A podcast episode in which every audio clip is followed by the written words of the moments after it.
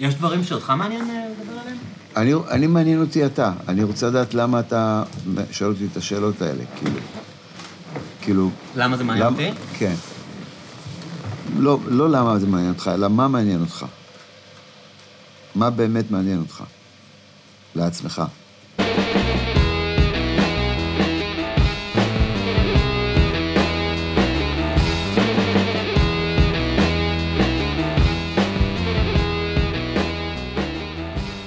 טוב, אז אה, אלון, אה, קודם כל, אני שמח שקשקשנו קצת לפני, כי אני אה, מודה שאני מאוד מתרגש. לא, יודע לא יודע אם ראית את זה עליי או לא. אני ראיתי מה שעשית עם מקס, זה נורא יפה. איזה כאילו. יופי. אני תהיתי אם, תקשיב לזה. הקשבתי, כן. קיוויתי שתקשיב לזה. כן. והרבה, כן, זה ארוך לאללה, זו הגדרה טובה. גם היום יכול להיות שזה יהיה ארוך, אוקיי. אם אתה, ת- אם אתה תהיה לך סבלנות.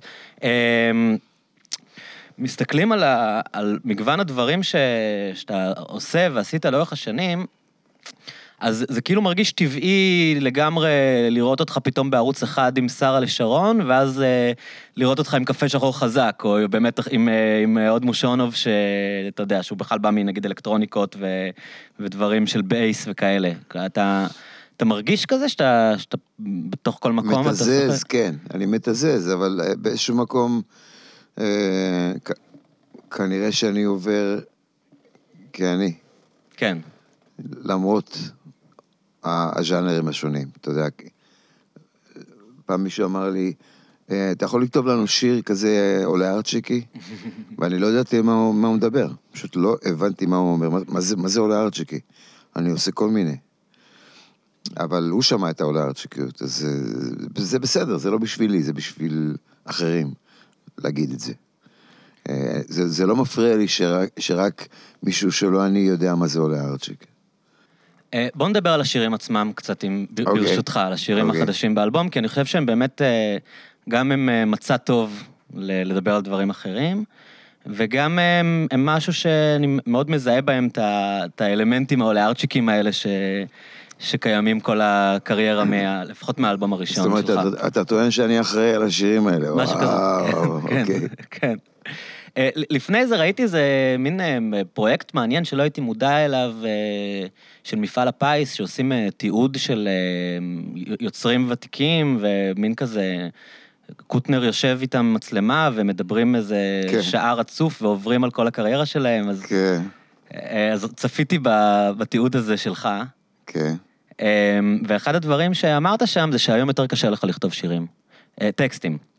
ש, של, כן. שמנגינות יוצאות ממך מאוד בקלות, אתה מדגים שם איך אתה יכול אה, להלחין שיר instantly, כן. אבל שטקסטים אתה אמרת נהיה יותר קשה עם השנים. כן, כי אני לא, אתה יודע, זה, אחד הדברים הקשים זה לכתוב עוד שיר על אהבה. זה, זה ממש אה, קשה לי, כי יש כל כך הרבה שירים על אהבה. אתה, אתה כל הזמן רוצה להיות אותנטי, אתה כל הזמן רוצה להיות מישהו שחידש משהו, אתה, אתה, אתה לא רוצה לעשות עוד שיר שכבר היה. כן. אז זה, זה נעשה יותר קשה. אה, וגם כתבתי הרבה על אהבה כבר. אה, מה שיוצא לי יותר בקלות זה לכתוב שירים ש, שקשורים ב, בחדשות, בפוליטיקה, בחברה, אבל משום מה, שירים כאלה תמיד אה, יש להם איזושהי בעיה שהם הם מעניינים אה, מעט אנשים לזמן קצר. אני לא יודע איך לה- להסביר את זה, הם, הם לא נעים לשמוע אותם. יש משהו בשירים שאמור ל... אמור לעשות לך נעים, כאילו, אני לא יודע למה זה ככה. אבל אתה חושב שזה העניין זה- של הנעים, או העניין של אם אתה מתעסק במשהו מאוד קונקרטי, אתה יודע, אתה כותב שיר על אה, פוליטיקאי מסוים שמביא לך את העצבים, או סיטואציה, משבר מסוים, אז הוא מאבד רלוונטיות, לעומת לא, אתה- נושאים חברתיים כלליים שיכולים להישאר... אה, אתה מאבד את, ה, את, את שני הצדדים, זאת אומרת, אתה מאבד את אלה שאוהבים את הפוליטיקאי הזה, כן. אומרים, מה זה אולארצ'יק הזה, מה הוא רוצה עכשיו כן, אה, כן, שיסתום. ואתה גם מאבד חלק גדול מאלה שהם בעדך, כי אה, משום מה אנשים רגילים לשוט איתך, שאתה לוקח אותם למקום אחר מהחיים שלהם ומהדאגות, מהבעיות היום-יום שלהם, כולל הפוליטיקה, ו- ואתה לוקח אותם לאי לארבע דקות, ש- ששם הם רוצים להיות. ואם אתה פתאום שם להם ראי מול הפרצוף ואומר, תראה מה, מה אני חושב, אתה למעשה חושב אותו דבר, כן. ותראה איפה אנחנו תקועים או משהו, או בגלל הפוליטיקאי הזה, או המצב הזה כן, אבל אם ניקח וזה. שירים, נגיד, ניקח נגיד שירים שנכתבו על מלחמת לבנון. ניקח שירים כמו אה, אין לי ארץ אחרת, שירים אה, כמו אה, של גלי עטרי, השנה, מתחילה באמצע ספטמבר, שהם לכאורה ספציפיים, תראה, אין לי אבל ארץ הם אחרת, נצחיים, שיר שאני כאילו. מכיר טוב. כן. אני- חושב שהוא הוא שיר טוב כשלעצמו. לכשעצמו, אנחנו כן, אומרים את זה. כן, לכשעצמו. ואם אתה שומע, אין לי ארץ אחרת, אף על פי שאדמתי בוערת, כן, משהו גם כזה. אם... זה, זה, בס- כאילו, זה, זה לא, זה לא, זה כואב, אבל זה לא עושה אותך ישר פוליטי ומתנגד. מהמם. אתה מזדהה, אתה יודע. כן, זה לא בדיוק... אני לא יודע, כאילו, גם המשפטים הראשונים של שיר קובעים, קובעים לך את, ה, כן. את מה שאתה... האינטרדקשן. כן, אתה יודע, בואי נגיד שאני שלך, אתה מבין על מה השיר כבר. כן, שאני אוהב אותך, כן. אתה יודע, מספיק לך, זה, אתה אומר, וואלה, איזה מגניב. כן. אחר כך אומר, ונגיד שאת שלי, שגם את אוהבת אותי. מושלם, כן. אתה יודע. לא צריך יותר מזה משיר. כן, ואחר כך יש, ימים יגידו אם זה רציני. כבר לא מקשיבים שם. לא- שם זה לא משנה כבר. כן. בגלל זה מתחתנים עם השיר הזה הרבה. נכון, זה מצחיק כי- שאנשים מתחתנים עם שירים שאם מקשיבים למילים שלהם, זה... אנשים נכון. נגיד התחתנו הרבה עם בואי כלה. של אה, לאה גולדברג, בביצוע של אחינועם ניני, שאתה יודע כן, שהטקסט לא- הוא כאילו מלחיץ, זה אה, טקסט... כן? אתה- יודע מה, אני בואי מכיר את כלה, אתה השיר. יודע, זה שיר על אהבה נכזבת, זה שיר על כלה שלא באה, כאילו. אה, אתה יודע. אז כאילו, אתה רואה פעם ראשונה כן, שאני. מקשיב לטקסט. בגללך. כן, אולי אני אז טועה, אני אגב. כמו כולם, אבל אתה אני- יודע, אבל אני יש לא שירים כאלה. כן. מעניין, אתה יודע, הדקה הראשונה וזהו. אה, איזה מין מקצוע זה. מעניין, מה, כתיבת שירים, יש, כן. אה, מי כתב? אה, עיסוק מוזר הוא אה, כתיבת שירים? נראה לי שזה של ויזלטיר. יש לו איזה משפט, שיר כזה. לא, זה לא כאן כזה, אתה יודע, אוקיי. מצטטים פה שירה, ו- אבל... אבל אני יודע שאתה כאילו באופן כללי לא אוהב לדבר על פוליטיקה, או אומר כאילו, זה לא מקום אני- של אני אמן, מרגיש שאני- כאילו. שאני עושה עוול לפוליטיקה, אם אני אדבר עליה. למה? כי אני חושב שכל דבר שאתה מדבר עליו, ברצינות, אתה צריך ממש להכיר ולהבין. כן. להבין, לחקור, לדעת הכל, כל הצדדים, אתה יודע. נכון. אתה לא יכול להיות רופא אה, בלי להכיר את גוף האדם. אתה מכיר רק, רק כליה, כליות, אתה יודע, זה לא, לא, זה לא טוב. אז אני מכיר אה, מה, מה שכתבו אתמול בעיתון, או בוויינט, או בזה. ו, ואני יכול להגיב לזה, אבל זה לא רציני, זה לא, זה לא טוב. כן. אני, אני לא הייתי קורא מאמרים שלי אם הייתי עיתונאי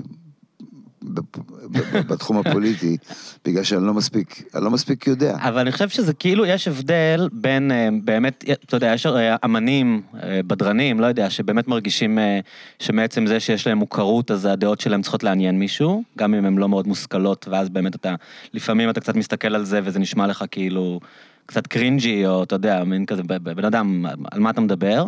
לעומת, להגיד משהו ברור, אני לא מבין בסבכי הפוליטיקה, אבל אני מתנגד לכיבוש. אתה יודע, אני כאילו, אומר לא, את זה- לא צריך להבין בפוליטיקה כדי להתנגד לכיבוש, אז יש, כאילו. יש שני דברים, כן. אני, אני באמת מנסה להיות כמה שיותר ברור. וגם אני חושב שאומן, זמר, כן, שמדבר על פוליטיקה, הוא יוצא פרש, לא משנה מה הוא נכון. יגיד. נכון. וב- ואמרתי את זה לעיתונאי לא מזמן. כן. אותי בן אדם לעיתון, הוא שאל אותי על, אה, אני לא יודע, מירי רגב וזה, או עוד, עוד דברים. אמרתי לו, תשמע, אני לא הולך לענות לך על זה. שאלתי, למה? אמרתי לו, כי זמר ש... שמדבר על פוליטיקה יוצא פרש. הוא הבין אותי והמשכנו הלאה. אתה חושב שזה קצת כאילו מלכלך גם את העיסוק הטהור הזה באומנות? כאילו שאתה מצפה מה, מהאמנים להגיד לך משהו מעבר, שהוא קצת על-זמני, של אלבום של עולה ארצ'יק שאני יכול להקשיב לו 30 שנה אחרי, לעומת מישהו שמתעסק בכאן ועכשיו, כמו אחרון הפובליציסטים. אנחנו מצפים מאמנים שיהיו אה, חלקי אדם, לא אדם שלם. מהמם. אנחנו לא רוצים לחשוב עליהם שהם הול- הולכים לעשות קקי. כן, או אתה יודע, שהם אוכלים חומוס, זה לא, זה לא, לא, אנחנו לא רוצים לראות את זה ולדעת לדעת את זה למעשה, אתה יודע, אנחנו רוצים רק את הדבש שלהם, את השירים היפים, סלמת.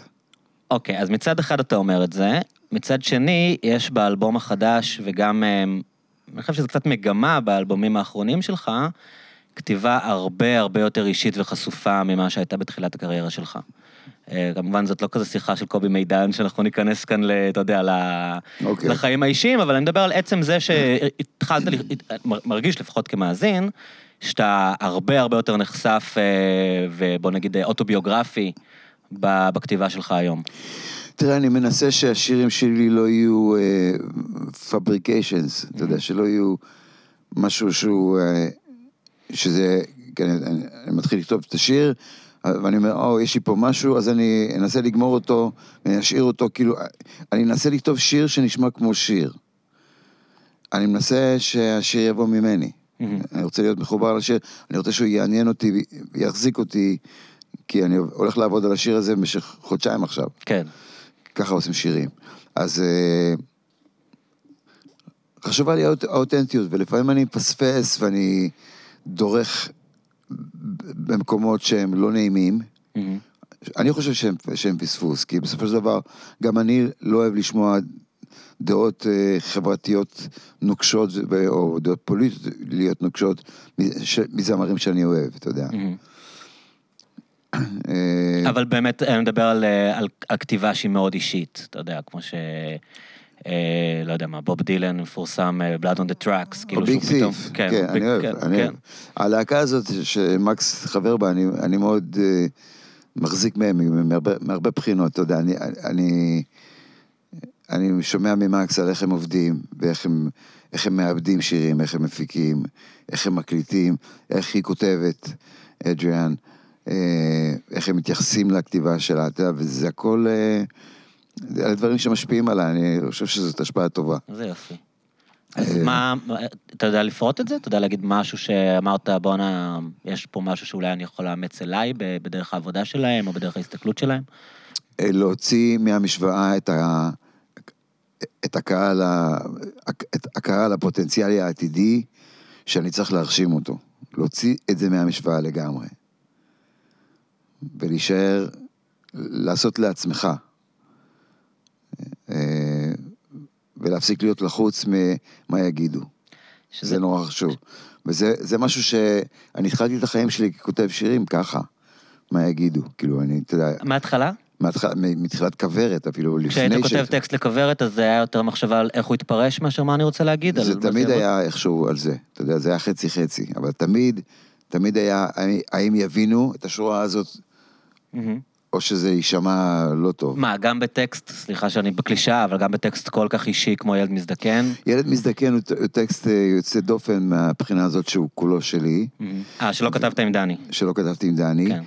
וגם אה, אה, הוא היה טקסט חליפי לפוגי מתחשמל, שזה זה היה כן. הטקסט המקורי של השיר. אז אמרנו, טוב, זה אחלה מנגינה, אבל... בוא לא נבזבז אותה על משהו כזה בוא- מפגר, בוא- כאילו. בוא, כן, מי- מישהו רוצה כן. לקחת את זה, אמרתי, אני אקח את זה. כן. ובאתי וכתבתי טקסט שיצא לי מאוד מאוד אישי. בדיוק, הייתי כן. בן 23, מדוכא, כמו שצריך. יצא לי שיר כזה, אביב גפני קצת, אתה כן. יודע, אה, אה, שמחליף את ה... שהמובן שלו מתחלף עם השנים, אתה יודע. אני שר היום בהופ- בהופעה את ילד מזדקן, זה לא הדחקה של בן 23, זה משהו אחר לגמרי. כי אני ילד מזדקן, אתה יודע. נכון.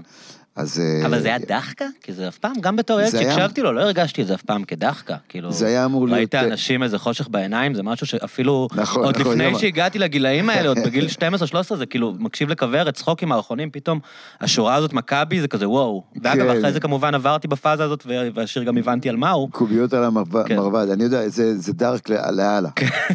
זה, אבל זה, המחשבה שלי הייתה איכשהו לא לכתוב נגד כוורת, אלא לכתוב משהו שהוא יתאים כללית לנונסנס של כוורת. מהמם. וזה מה שיצא, ו- ויש שם באמת מקומות אה, כהים, ש- שהם חזקים. אז יש שם, יש שם משפטים בשיר שהם כאילו דחקה כדי להתאים את זה לכוורת? משפטים שהם אה, חורגים מהטקסט האישי? לומד את הפרינציפ אחרי שהוא נופל, זה שיר, זה, זה טקסט כוורתי מאוד, כן. אבל עדיין פואטי מדבר- ומאוד קשור לשיר. מדבר לא טוב. מדבר לא טוב זה סלנג כוורתי לגמרי, אתה יודע. אבל המשמעות היא עדיין מאוד הולמת את השיר, כן. ומדבר הרבה בשבילנו זה מעט, או כן, כאילו... כן, כן. אז כשכתבת את זה לא, זאת אומרת, זה, זה היה אינטואיטיבי, או זה היה... אינטואיטיבי לגמרי, blind, אתה יודע, כתבתי את זה בל, ב, ב, בלילה, וגם באתי עם זה בבוקר, זה, וזה היה. אז יש משהו בלכתוב שירים בגיל הזה, שאתה כאילו יותר נאיבי, עם פחות ביקורת עצמית, אה, פחות כאילו חושב, אה, המשפט הזה קלישאה, המשפט הזה מוזר, אלא פשוט שופך ו... כן, גם בגיל יותר מאוחר, בגיל 34, שבו כתבתי את אה, בעל השכונה בחור חדש, כן. ואת היא הולכת בדרכים, זה גם כן טקסטים שאמרתי, טוב, יש את המנגינה הזאת, בוא נמלא אותה ב, באיזשהו מובן. לא היה לי, לא הייתה לי אמביציה לכתוב טקסט ענק, ענק, או... אני לא, חושב לא, שהיא הולכת בדרכים זה טקסט ענק, אגב. אני חושב שהוא פואטיקה ברמה מאוד מאוד גבוהה. אוקיי, אני- אבל אני לא ידעתי את זה, אז אתה יודע, אני כן. פשוט אה, אמרתי, טוב, עכשיו צריך פה איזה משהו. באמת, והיום כשאתה. קורא את זה, קורא לך כזה שאתה אומר, רגע, מה כתבתי כאן בעצם? על מה דיברתי? או אתה רואה בזה דברים שלא הבנת ו- או לא חשבת עליהם בזמן אמת? יום יבוא, אולי תדע מה טמון בכף ידה, מה טומן לגורלה באמתחתו האפלה. זה נשמע לי... אה, כאילו יש, יש בזה מליציות שהיא לא כן. אופיינית לי. אני, אני, אני חושב שעברתי את הגבול. שזה קצת פומפוזי? כן. באמתחתו האפלה זה קצת פומפוזי, כן, האמתחתו אבל אני-. זה אני מסכים, אבל-? אבל עדיין אני חושב שהשיר הוא מאוד מאוד פואטי. כן. כלומר, כל פואטי. הזה בין האיש שהיא הולכת והמטוסים למעלה, ואתה יודע, יש שם איזה משהו שהוא, שהוא לא סתם אה, תפס ככה כן. ועובד אצל אנשים אה, אה, עד היום, אבל באמת, אה, השילוב המשלבי הזה אצלך הוא מעניין. אה, מה זה משלבי? אה, בין אה, אה, שפה גבוהה לשפה נמוכה. יש יש הרגשה, גם, גם בשירים שאתה, שהם כאילו, אני אומר עוד פעם את המילה הזאת, במשלב, ב- בשפה גבוהה, אה, אתה כאילו צריך לפעמים כזה קצת לדחוף ולקלקל, או, או, לקלקל, או לא, כן. אל, אל, אל, אל, אל, כאילו אל תתפסו ממני כאילו, עכשיו איזה פלצן. כן. אתה יודע, נגיד בשיר האהוב עליי שלך, אה, כל הלילה אני וגנך, הלל, כן. כל, אתה יודע שבאלבום כתוב כל הלילה, בדקתי את זה עכשיו. זה ממש טעות. זה טעות? כן. כי באמת לא ידעתי, אמרתי אולי זה השם של השיר, כי אני יודע שאתה שר כל אז הלילה. הייתה ביקורת על, על כן. טקסטים, שמה- זה, זה, זה היה נורא חשוב לכתוב את זה נכון בעברית. והלכתי לבחורה, אישה בשם ציפורה שפירא, כן. שישבה ב- בכל ישראל פה, אהה. והתפקיד שלה היה כן. לענות על השאלות האלה. והיא אמרה, צריך להגיד כל הלילה, אבל יש כבר מאמי ליל, יש שיר כזה, אז כיוון שיש Mm. precedence, יש תקדים, אז מותר. אז היא אישרה לך לשיר כל הלב? כן. כן. אה, אז, אז גם שם, כאילו, אתה יודע, זה שיר באמת אחד מהשירים שלך בשפה הכי אה, פואטית, ספרותית, אה, לשון מאוד גבוהה, ואתה אה, צריך לדחוף שם כאילו כן, נכון. אה, החמציצים עם השפיצים. החמציצים כדי, עם כדי שאל השפיצים. תחשבו שאני פתאום איזה מתפלצן עליכם. נכון, נכון. וזה משהו מעניין, כי בעיניי, עוד פעם, אני מצטער, אני, זה, זה, אני לא מתחנף, אני באמת אומר את אשר על ליבי. אה, אני אמרתי את זה למאזינים, לא לך.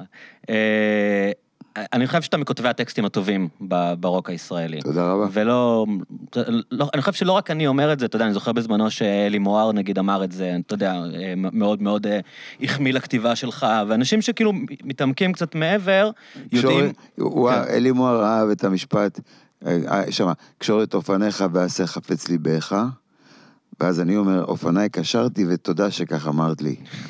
אז הוא אוהב את ה... תודה שכך אמרת לי. אני זוכר, הוא אמר לי. אה, אבל אני, אני קצת כאילו חושב שאולי הבריחה שלך הזאת, יש את העניין הזה של להכניס את השטותניקיות תמיד. להכניס את הקריצה. כלומר, אתה, אתה מאוד נזהר, מ, או לפחות בש, באלבומים הראשונים, או, או אני חושב שעד היום בעצם, נזהר מלהגיד, הנה כתבתי פואמה. כתבתי איזה משהו מאוד רציני. נגיד באחד השירים שלך, שבעיניי, שוב, בעיניי ממש שירה ברמה גבוהה, אה, אה, בכרונולוגי בעולם דיגיטלי, שבאמת יש שם דימויים מאוד מעניינים ועמוקים, ושאנשים מתחברים אליהם עד היום, ואולי אפילו שיר שקצת הקדים את זמנו במשבר שאנשים נמצאים בו היום, אז אתה יודע, עדיין אתה מכניס משפט כמו ב-52 הייתי בן שנתיים, שזה 10 לחלק לחמש. כן. כאילו, אני מצד אחד מדבר על איזה משבר אקזיסטנציאלי, ואז אני זורק, אתה יודע, משחק שש-בש ו... כן. אמ, אז, אז אני שואל אותך, זה, זה מודע כשאתה עושה את זה? כלומר, זה היה בכוונה, בוא רגע ננמיך את זה, בוא, בוא, לא, בוא לא נפלצן על, ה, על השומעים? זה, אני, אני מוצא בזה, אני, אני מנסה, כלומר, אני מסכים איתך, ואני מנסה למצוא את השורשים של, אצלי, של הדבר הזה, של ה... בוא נגיד משהו יפה לאללה, ואחר כך נראה בו. כן. ואני חושב שזה קשור בזה שהייתי עליתי לארץ בגיל שבע לבת ים, כן. ובאיזשהו מקום, והייתי שומע רדיו. עכשיו, ברדיו כל, הש, כל הטקסטים היו ישנה דמארי וככה, היו טקסטים גבוהים. אלתרמנים. כאלה למיני- אלתרמנים למיניהם. כן, כאלה. כן, היו טקסטים גבוהים, ו, ו, ו, והטקסטים ברחוב, או בבית ספר, היו הפוכים מזה. היו מאוד נמוכים. כן. ואני הייתי צריך, הי, הייתי עולה חדש והייתי מודאג מאוד, נורא רציתי, להת, ל, לא יודע איך להגיד להשתלב. את זה, להשתלב בתוך החברה. כן. אה, של הילדים בבת ים, והי- ולא הייתה לי, אי אפשר היה לחזור לפולין, היה יותר זהו. ו, ו, והשפה, השפה זה מקום שבו אתה משתלב גם, זאת אומרת, זה, זה נדבך אה, מרכזי בחיים שלך. אה, והיה קונטרסט מאוד גדול בין מה ששומעים ברדיו, את שושנה דמארי ווילנסקי, לבין איך שילדים מדברים. והיה, אני אהבתי את שני המקומות, גם את זה וגם את זה, וידעתי שאני לא יכול להיות יותר מדי מליצי, כי אז י- יזרקו לי אבן בראש, או צ'פחה, אתה יודע. כאילו כזה שמדבר בשכונה, בוחר את המילים שלו כדי שלא יקבל כאפה, פתאום יגיד בדיוק, איזה משפט בעברית בדיוק. גבוהה מדי ויצחקו עליו. כן. אז זה היה חשוב מאוד, כי זה, זה לא כמו שהיום, יש לך איזה ילד אינטליגנטי שמדבר, שקרא דוסטויבסקי והוא מדבר ככה, ו, וזהו. כן. ואף אחד לא קורה לו כלום רע. כן. אז היה ממש מסוכן. אז אתה עדיין מפחד שתקבל את הכאפה? אז יכול להיות, כן. יכול להיות ש... אני גם מפחד לקבל את הכאפה, ואני גם אה, באיזשהו מקום, יש בי איזשהו בוז ל... ל... ל... ל... מצח הגבוה, איך שקוראים לזה? לנוסח הגבוה כן. ולכל הדבר הזה של אה, אה, הוועדה, ל... תראה, יש איזו ועדה כזאת שאני לא זוכר קוראים לה, שזה משהו ממשלתי, שמאשרים מילים חדשות לשפה. האקדמיה. סחר חוק. כן, האקדמיה ללשון עברית. אז... אה, ושהם נורא לא אוהבים, למשל, כש, כשמדברים בס- בסלנג, או כשמדברים בשגיאות. כן. אני חושב ששגיאות זה מה שעושה את, הס... את המוזיקה, למשל, האמריקאית. כן. זה מה שעושה את הש... גאצ'יה למיניהם עוד מההתחלה. גם כאילו, זה וגם- איינט, וגם להגיד איינט בשיר, להגיד גאצ'יה כן. מה- מההתחלה, כאילו, של כן. בלוז. ו- במיוחד ראפ. כן. אתה יודע, זה, זה, זה מלא שגיאות ב- באנגלית. אז, אז שגיאות כאילו, אז- מכוונות גם, צריך להגיד. כלומר, הבן אדם יודע שהוא אומר שגיאה, הוא לא בהכרח לא. אה, מנסה לדבר נכון וטועה. כשבמקום להגיד ask אומרים you. זה, זה דיבור, זה, לא זה זה קיים אצל. השחורים. לא, זה קיים אצל אוקיי, השחורים, ב- אוקיי. גם ב- בשפת היום-יום, זה בתוך אוקיי. האזורים של השחורים. הייתה פעם סדרה ב- ב-BBC, אני חושב, כן. אה, לא זוכר איך קוראים לה, אבל זה היה זה, על זה שיש כל מיני אנגלית, וכל האנגליתים הם בסדר. יש אנגלית של פורטו ריקו, יש אנגלית של הדרום זה, ושל ההודים, ושל הפיליפינים, ושל ג'מייקנים. האנגלים. מה? ג'מייקנים. כן, כן, וזה כל ה... אין דבר כזה שיש אנגלית טובה של המלך, אתה יודע, זה באנגליה, וכל השאר זה פחות. יש תיאוריה של כאילו, אחת הגישות הבלשניות זה שאתה לא יכול לטעות בשפת אם שלך. כלומר, אתה יכול לטעות, כשאני מדבר אנגלית, אני טועה כל הזמן, אבל אם זו השפה שהיא השפת אם שלך, אז זו השפה שלך, אתה לא טועה בה, כאילו, אם אתה מבין מה אני אומר. כן. אז הנה הבעיה של עולה חדש מפולניה, Mm. שהוא לא מדבר שפת, בשפת האם שלו אף פעם. ואתה... שפת האם שלי היא פולנית. עד איזה גיל, נגיד, חשבת בפולנית? אה, כמה זמן לקח לך עד שהמחשבות היו כבר בעברית? אני לא זוכר, אבל אה, די מהר, כי פחדתי לחשוב כן. בפולנית. שמישהו פחות- כאפה תוך כדי שאתה חושב. כן. אבל, אה, שמע, אני דיברתי פולנית על גיל שבע, רק פולנית, ואחר כך אה, הייתי צריך להגיד לזה שלום, כי זה זה היה הקטע. ועם ההורים, אתה ממשיך לדבר פולנית, כאילו, עד איזה גיל מסוים? ההורים שלי, אה, עד שהם אה, נפטרו, כן. כל החיים דיברת איתם פולנית? בטח, אז אתה שולט בשפה לגמרי בעצם, עד לגמרי. היום. אין לי מבטא בכלל. כי במבטאים אה, נפטרים מהם בגילאים האלה מאוד בקלות. בגיל 6 אתה לא אמור לתפוס, אתה תופס מבטאים מאוד בקלות, אה, דיברתי על זה כאן, עד גיל 15, זה נבדק, עד גיל 15 ל- לאנשים אין בעיה עם מבטא. כן, לא, אני חושב שהמבטא שלי בעברית הוא- של כן, ישראלי, בדיוק, כן, אפשר לדעת. אבל אה, אם מדברים על שפת האם, אמרת על- אמרת על זה שמישהו אמר ששפת האם היא, אה, אתה לא יכול לטעות בה, אי אפשר לטעות בה. כן. אני יכול לטעות בפולנית, האמת, אבל אני פשוט לא דיברתי את הפולנית עשרות שנים, אז הגיוני. היית מאז? תגיד. הייתי פעם אחת לפני, וואו, עשר שנים, איפה? בהופעות, ארבע הופעות בפולניה, בהזמנת השגרירות. אה, הייתי במקום בשם אולשטיין, שזה עיר שאף אחד לא שמע עליה, אה, במרחק של כמה שעות נסיעה מוורשה, צפונה. הייתה לנו שם הופעה בבית קופרניקוס, שזה מין ארמון קטן כזה. אה, שרתי להם את השיר הכי מפורסם שאבא שלי כתב, כי אבא שלי היה מלחין. שהוא היה מלחין מוכר שם, נכון? כן. כלומר, חלק מהשירים שלו הם מוכרים שם עד היום? עד היום. איזה יופי, אוקיי. ושרתי, ובפזמון, מאה אנשים לא יהודים בקהל שרו איתי. וואו. הלהקה שלי, באתי עם הרכב שלי והם הסתכלו עליי כאילו... מה זה הדבר הזה? כאילו, מה קרה פה בכלל? הם לא... לא- זה פשוט היה מדהים. וואו, איזה חוויה בטח, כן. אה? כן. והיה לך את העניין הסנטימנטלי הזה, של ללכת לראות את הבית שגדלת בו, או שזה לא מעניין אותך דברים כאלה? היה לי דבר, היה לי, והגעתי לדלת, ולא דפקתי על הדלת. אה, חשבת אולי לבקש להיכנס? כן, לראות את החדר שלי איפה שגדלתי, אתה יודע, איפה שישנתי. Mm. אבל נראה לי מפגר, אתה יודע, נראה לי מוגזם, לא יודע. כאילו, אף אחד מה... מאז, מהגיל של ההורים שלי, לא חי בכלל. לא חי, זה לא שאני הבן של אה, אהלן כן, מעניינים. כן, הבן של מי בכלל, אתה כן. יודע, זה. הרחוב אה, למטה נראה לי צר מאוד, עכשיו, זאת אומרת, מסתבר שהוא היה מאוד צר, אפילו המונית לא נכנסה לרחוב, זה היה חצי שביל כזה. ואז זה נראה לי הרחוב, הר- הרחוב, אתה יודע, מחוץ לבית. החוויות הרגילות של האנשים אני הייתי בוורשה לפני אה, שלוש שנים, כן. וחוויתי את זה כמקום מאוד מדכא. למרות שכאילו ישראלים אוהבים, וזה זול, ומסעדות, וברים, אני עדיין הרגשתי שם את הכובד הזה ש, שיש במקום הזה. אתה... איך, איך, איך היה לך שם אה, אני חושב שמזרח? אירופאים, מזרח אירופאים בגדול הם, כבדים, אבל אה, אה, לא יודע, אה, אני חושב שאני לא מכיר את הפולנים. כאילו, אה, אה, אין לי איתם vibe שאני מכיר, אתה יודע, זה... הם עברו המון כן. בעשרות השנים האחרונות. כן, כן, אתה מרגיש את ה- אתה מרגיש את העצב כן. הזה, אתה לא יודע איך כן. כאילו לקרוא את הדיכאון, משהו שם באנרגיה, וגם זה מתחבר עם זה, אני חושב שהרבה אנשים אה, צעירים עזבו לגרמניה, כלומר, הרבה אוקיי. מהאנשים המוכשרים וזה, בגלל שהם באיחוד האירופי, אז אתה יודע, אז גם Mhm. אתה מרגיש שה- שהרבה המון- כבר ברחו משם כזה. יש המון פולנים באנגליה גם. כן, בכל, המון, בכל המון. האיחוד, כן.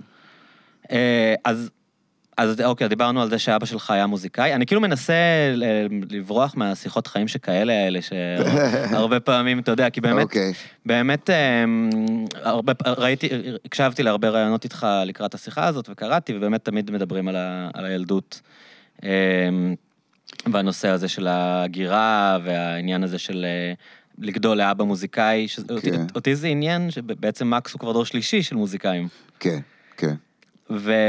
ועוד דבר שהיה מעניין בשיחה הזאת הארוכה שראיתי, שראיתי הרבה קווי דמיון בינך לבין מקס, אה, אישיותית. כלומר, אני לא יודע. אה, במובן ששניכם מציגים את זה, קודם כל נראים אנשים מאוד ספונטניים, שאיכשהו, שניכם מספרים את הסיפור שלכם קצת כי התגלגלנו למוזיקה, לא היינו הילדים האלה שרוצים להיות מוזיקאים. נכון. כאילו, גם מקס היה כאן, אז הוא סיפר איך הוא, אה, החבר'ה הלכו לתיכון, וידענו שכל הבחורות בתלמה, כן. אה, אז יאללה, אה, אתה יודע, ננגן איזה כלי ונהיה בחבר'ה. כן. ואתה סיפרת סיפור מאוד דומה בשיחה הזאת עם קוטנר. אני לא זוכר מה סיפרתי, אבל אני סיפרת זוכר שאבא שגם שלי... היית באיזה פנימייה, וכולם ניגנו, ולא שיחקת כדורגל, אז אמרת לפחות אני אנגן גיטרה ואני אהיה כן, מישהו- בחבר'ה, כלומר, אה, כן. מודי לימד אותי לנגן כמה אקורדים, בית השמש העולה. תמיד בית השמש העולה בדור שלכם. כן, כי זה כן. חמישה אקורדים. כן. ואתה ישר, הבחורות באות. וזה, כן. כי יש את הפריטה. גם זה, כן, ואני זוכר שהייתי בן 16 או 17 וניגנתי קצת גיטרה, והייתה לי גיטרה חשמלית, ואבא שלי עבד בתיאטרון פה בארץ, בתיאטרון ביידיש דווקא. והייתה הצגה בשם מדאם אקס. ואני זוכר, ולמדתי את, את, את המילה היחידה שאני יודע ביידיש, שזה מוות, טויט. למה? כי טויט? במשפט, כן, במשפט של אה, מדאם אקס, שהיא רצחה את, ה, את הגבר שלה בגלל שהוא, לא יודע... בגד בה? הגיע לו, אה, כן. הגיע לו. לא סתם, אתה אומר. היא הגנה על, על, ה- על הילד שלה או על הילדה שלה, אה, לא זוכר, אוקיי, וזה. כן. והיה בבית משפט וזה, כן. והשופט אומר טויט. אה, זה להורג, כאילו. כן. אז אני זוכר את זה. אז למה אני אספר לך? כי אבא שלי, אה, היה מנהל מוזיקלי בהצגה הזאת, היו שם איזה ארבעה נגנים. הוא לקח אותי כגיטריסט לזה. וכמה היית? הייתי מ-16 או 17. מהמם.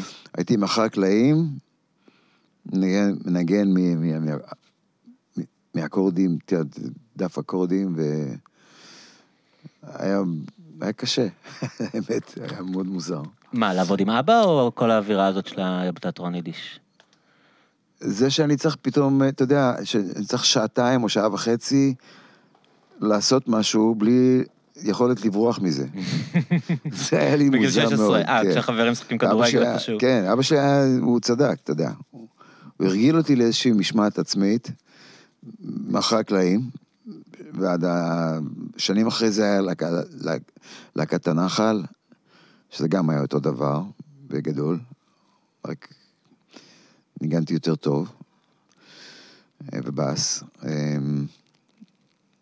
להקת הנחל זה סיפ- סיפור מעניין שאתם בעצם הייתם אה, דור ראשון בלהקה של sixties, כאילו, של אה, חבר'ה שכבר כזה, נגיד, מקשיבים, לא יודע, מה שהקשבתם, ביטלס, אני יודע, התחיל כבר, שמעתם כבר מוזיקה מחו"ל, ובאתם... שמענו הנדריקס. שמעתם, כן. זהו, יותר מזה, כן. הרגילים הקשיבו לביטלס, אתם הייתם כאילו שלב מעבר, בטח כבר אה, באמת אה, הקשבתם גם, אז נגיד באמת לרוק פסיכדלי ודברים כאלה, כן. ואתם באים לשם לנגן, אה, לא יודע, מה מה היה בלהקת הנחל, ש- שיפתח עליי זה לא שלכם. בשמלה אדומה. היאחזות הנחל בסיני, כן. כל מיני שירים, שירים כאלה, אבל אתם בעצם, בעצמכם, אתם כבר הראש שלכם ב, ברוק פסיכדלי, והאמת שכשאני מקשיב להקלטות האלה, שומעים את זה בנגינה. שומעים שאתם מנסים כאילו אה, לה, להביא את הדבר הזה שהוא כבר לא אומפה אומפה. מי לתוך- שרצה את זה ואישר את זה וביקש את זה, היה יאיר רוזנבלום, שהיה המנהל- המוזיקלי של הלהקה, כן. אזרח עובד צה"ל. כן. הוא היה קצת אה, באמת... אה, אה, הוא בעצמו נדלק על הדברים האלה? ניסה לשלב אותם כאילו?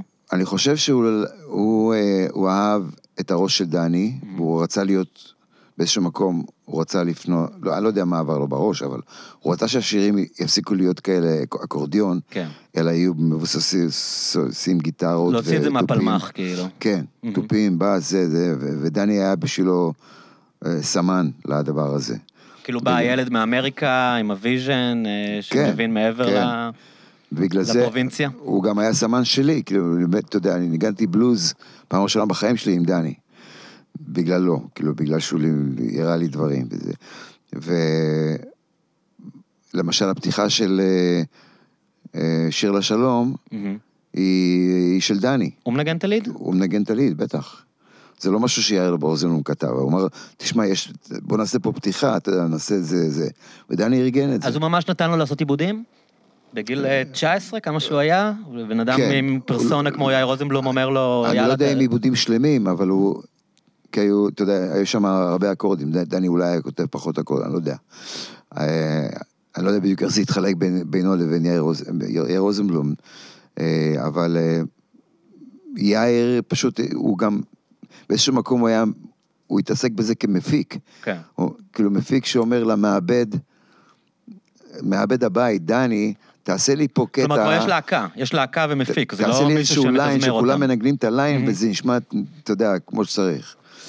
אז זהו.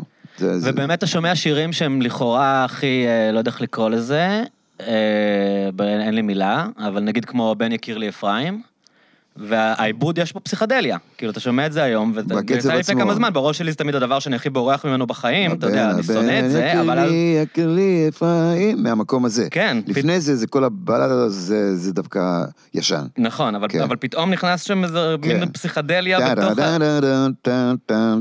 ה... ממש. שזה אתם מנגנים, נכון? כל ההקלטות כן, האלה? כן. זה אתה ודני ומאיר? אני ודני ומאיר, ו... אה, כן. מנגן אורגן. חבצלת. יובל חבצלת, ניגן אורגן. ואז הלהקה מתפרקת, אז זה, הופך לחיים שכאלה בלי שאני שם לב, אבל הלה- הלהקה, הלהקה אתה יכול לעזוב את זה, אני... אוקיי, אז אתה יודע מה, בוא נקפוץ, כי באמת, אתה יודע, אני כן, אני אגיד משהו, כאילו, אני, אני מניח שמהמקום שלך זה כל כך מעיק, שחמיש, כמה הגזמתי, 40 שנה אחרי, אה, עדיין, אתה יודע, אתה בא לנגן ברשת ג' עם אה, ברק חנוך, והמנחה אומרת, כן, היה לנו לארצ'יק מכוורת. אתה יודע, שזו תקופה של שלוש כן. שנים בחיים שלך, ו- ואז עדיין מראיינים אותך, ואתה צריך לספר את אותם סיפורים, ואת אותם, אתה יודע, אבל, ואני, אני יודע שזה ככה, אתה יודע, אני רואה את פול מקארטני.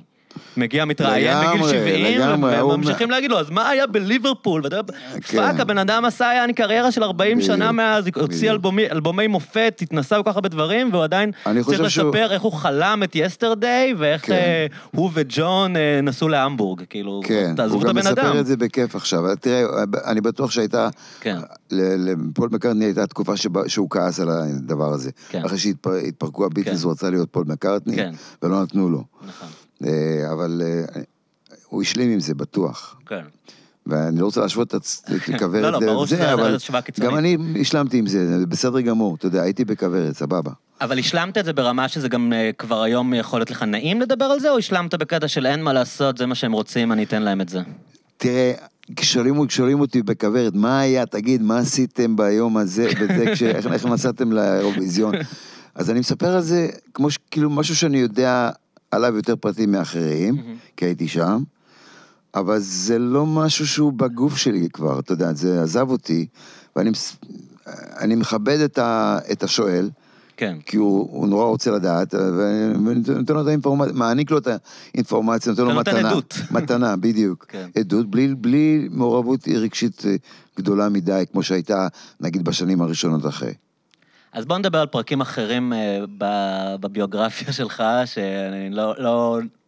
בדרך כלל בראיונות לא ראיתי שמדברים איתך עליהם, ש, שאותי אה, מאוד מעניינים. אה, אז באמת הלהקה התפרקה, הנה דילגתי על זה, והם כמובן, כולם יצאו לקריירות סולו מפוארות, יש, יש לומר. בטח.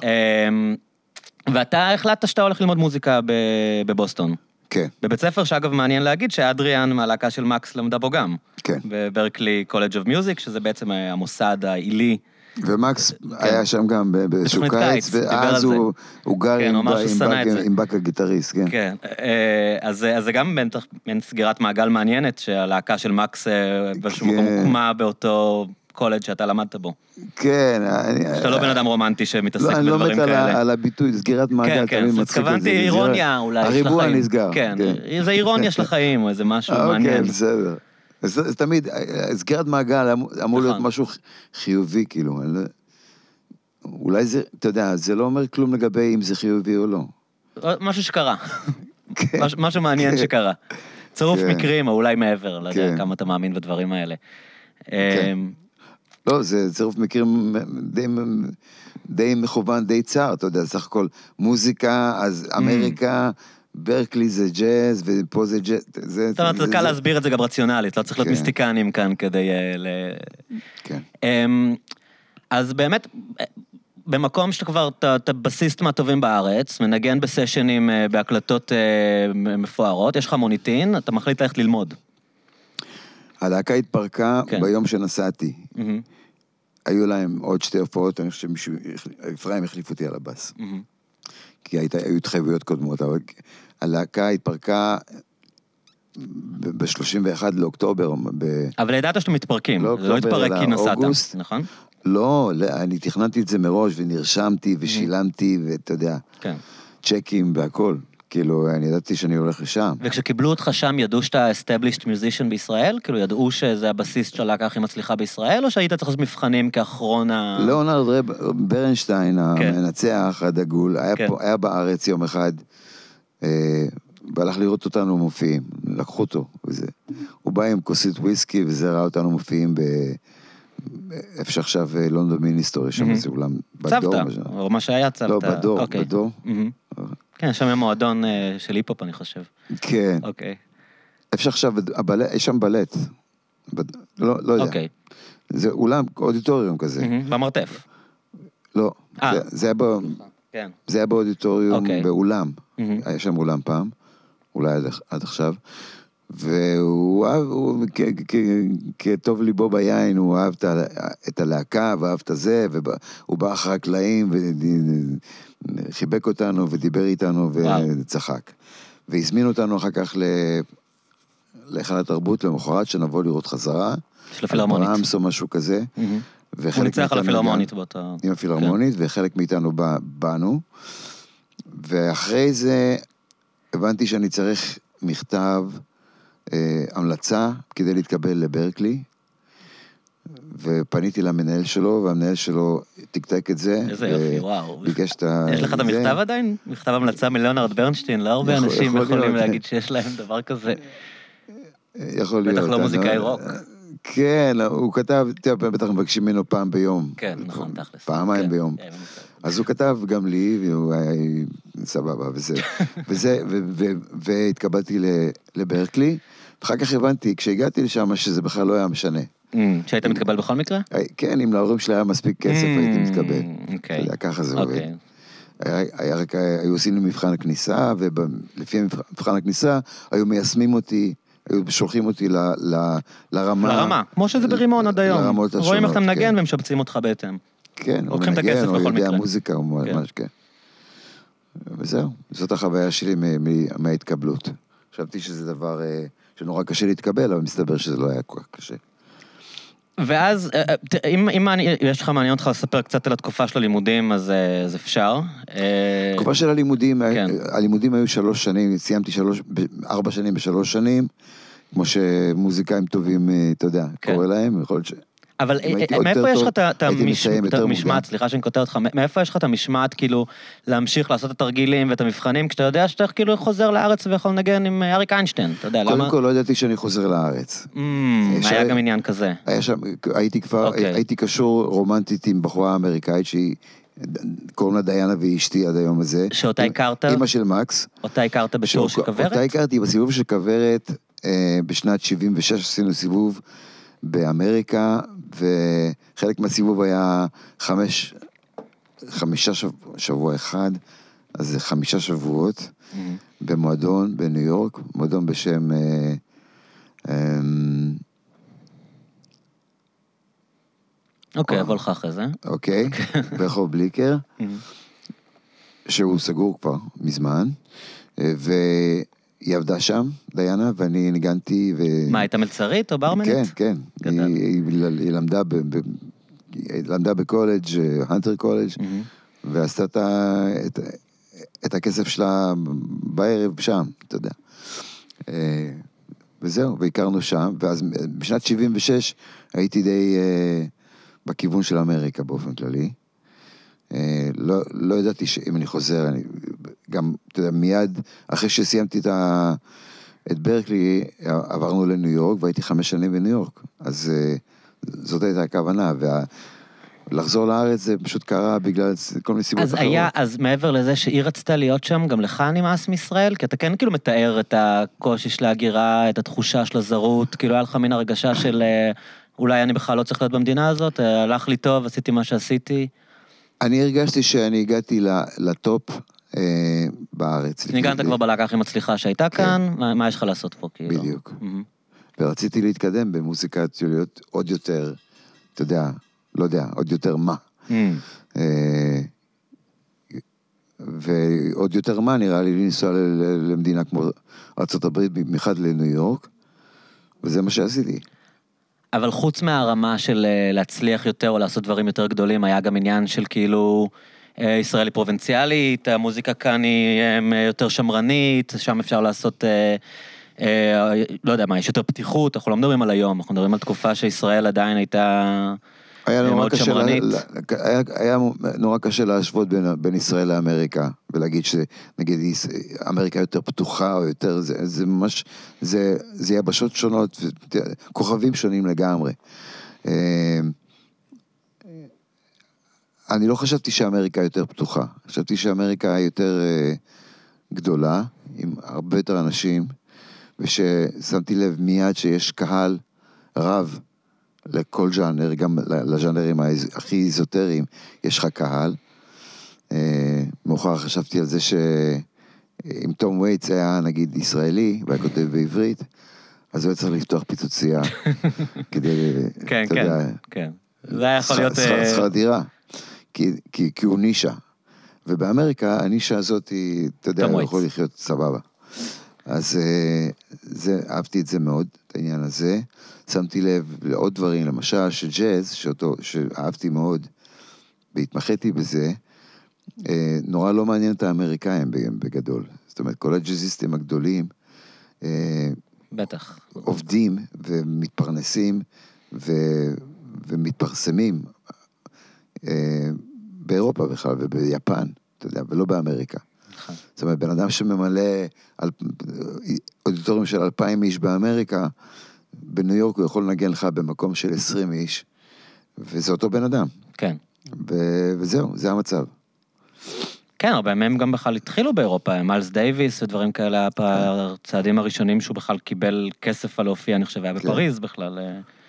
כן, גם הנדריקס האמת. נכון, באנגליה. אם אנחנו ב... שפה גם אולי באמת יש את העניין הגזעני, אולי שאיכשהו כאנשים שחורים היה להם אה, איזה שהם מגבלות. אני לא יודע, כן. צ'אק ברי, אני לא יודע, יכול להיות, יכול להיות.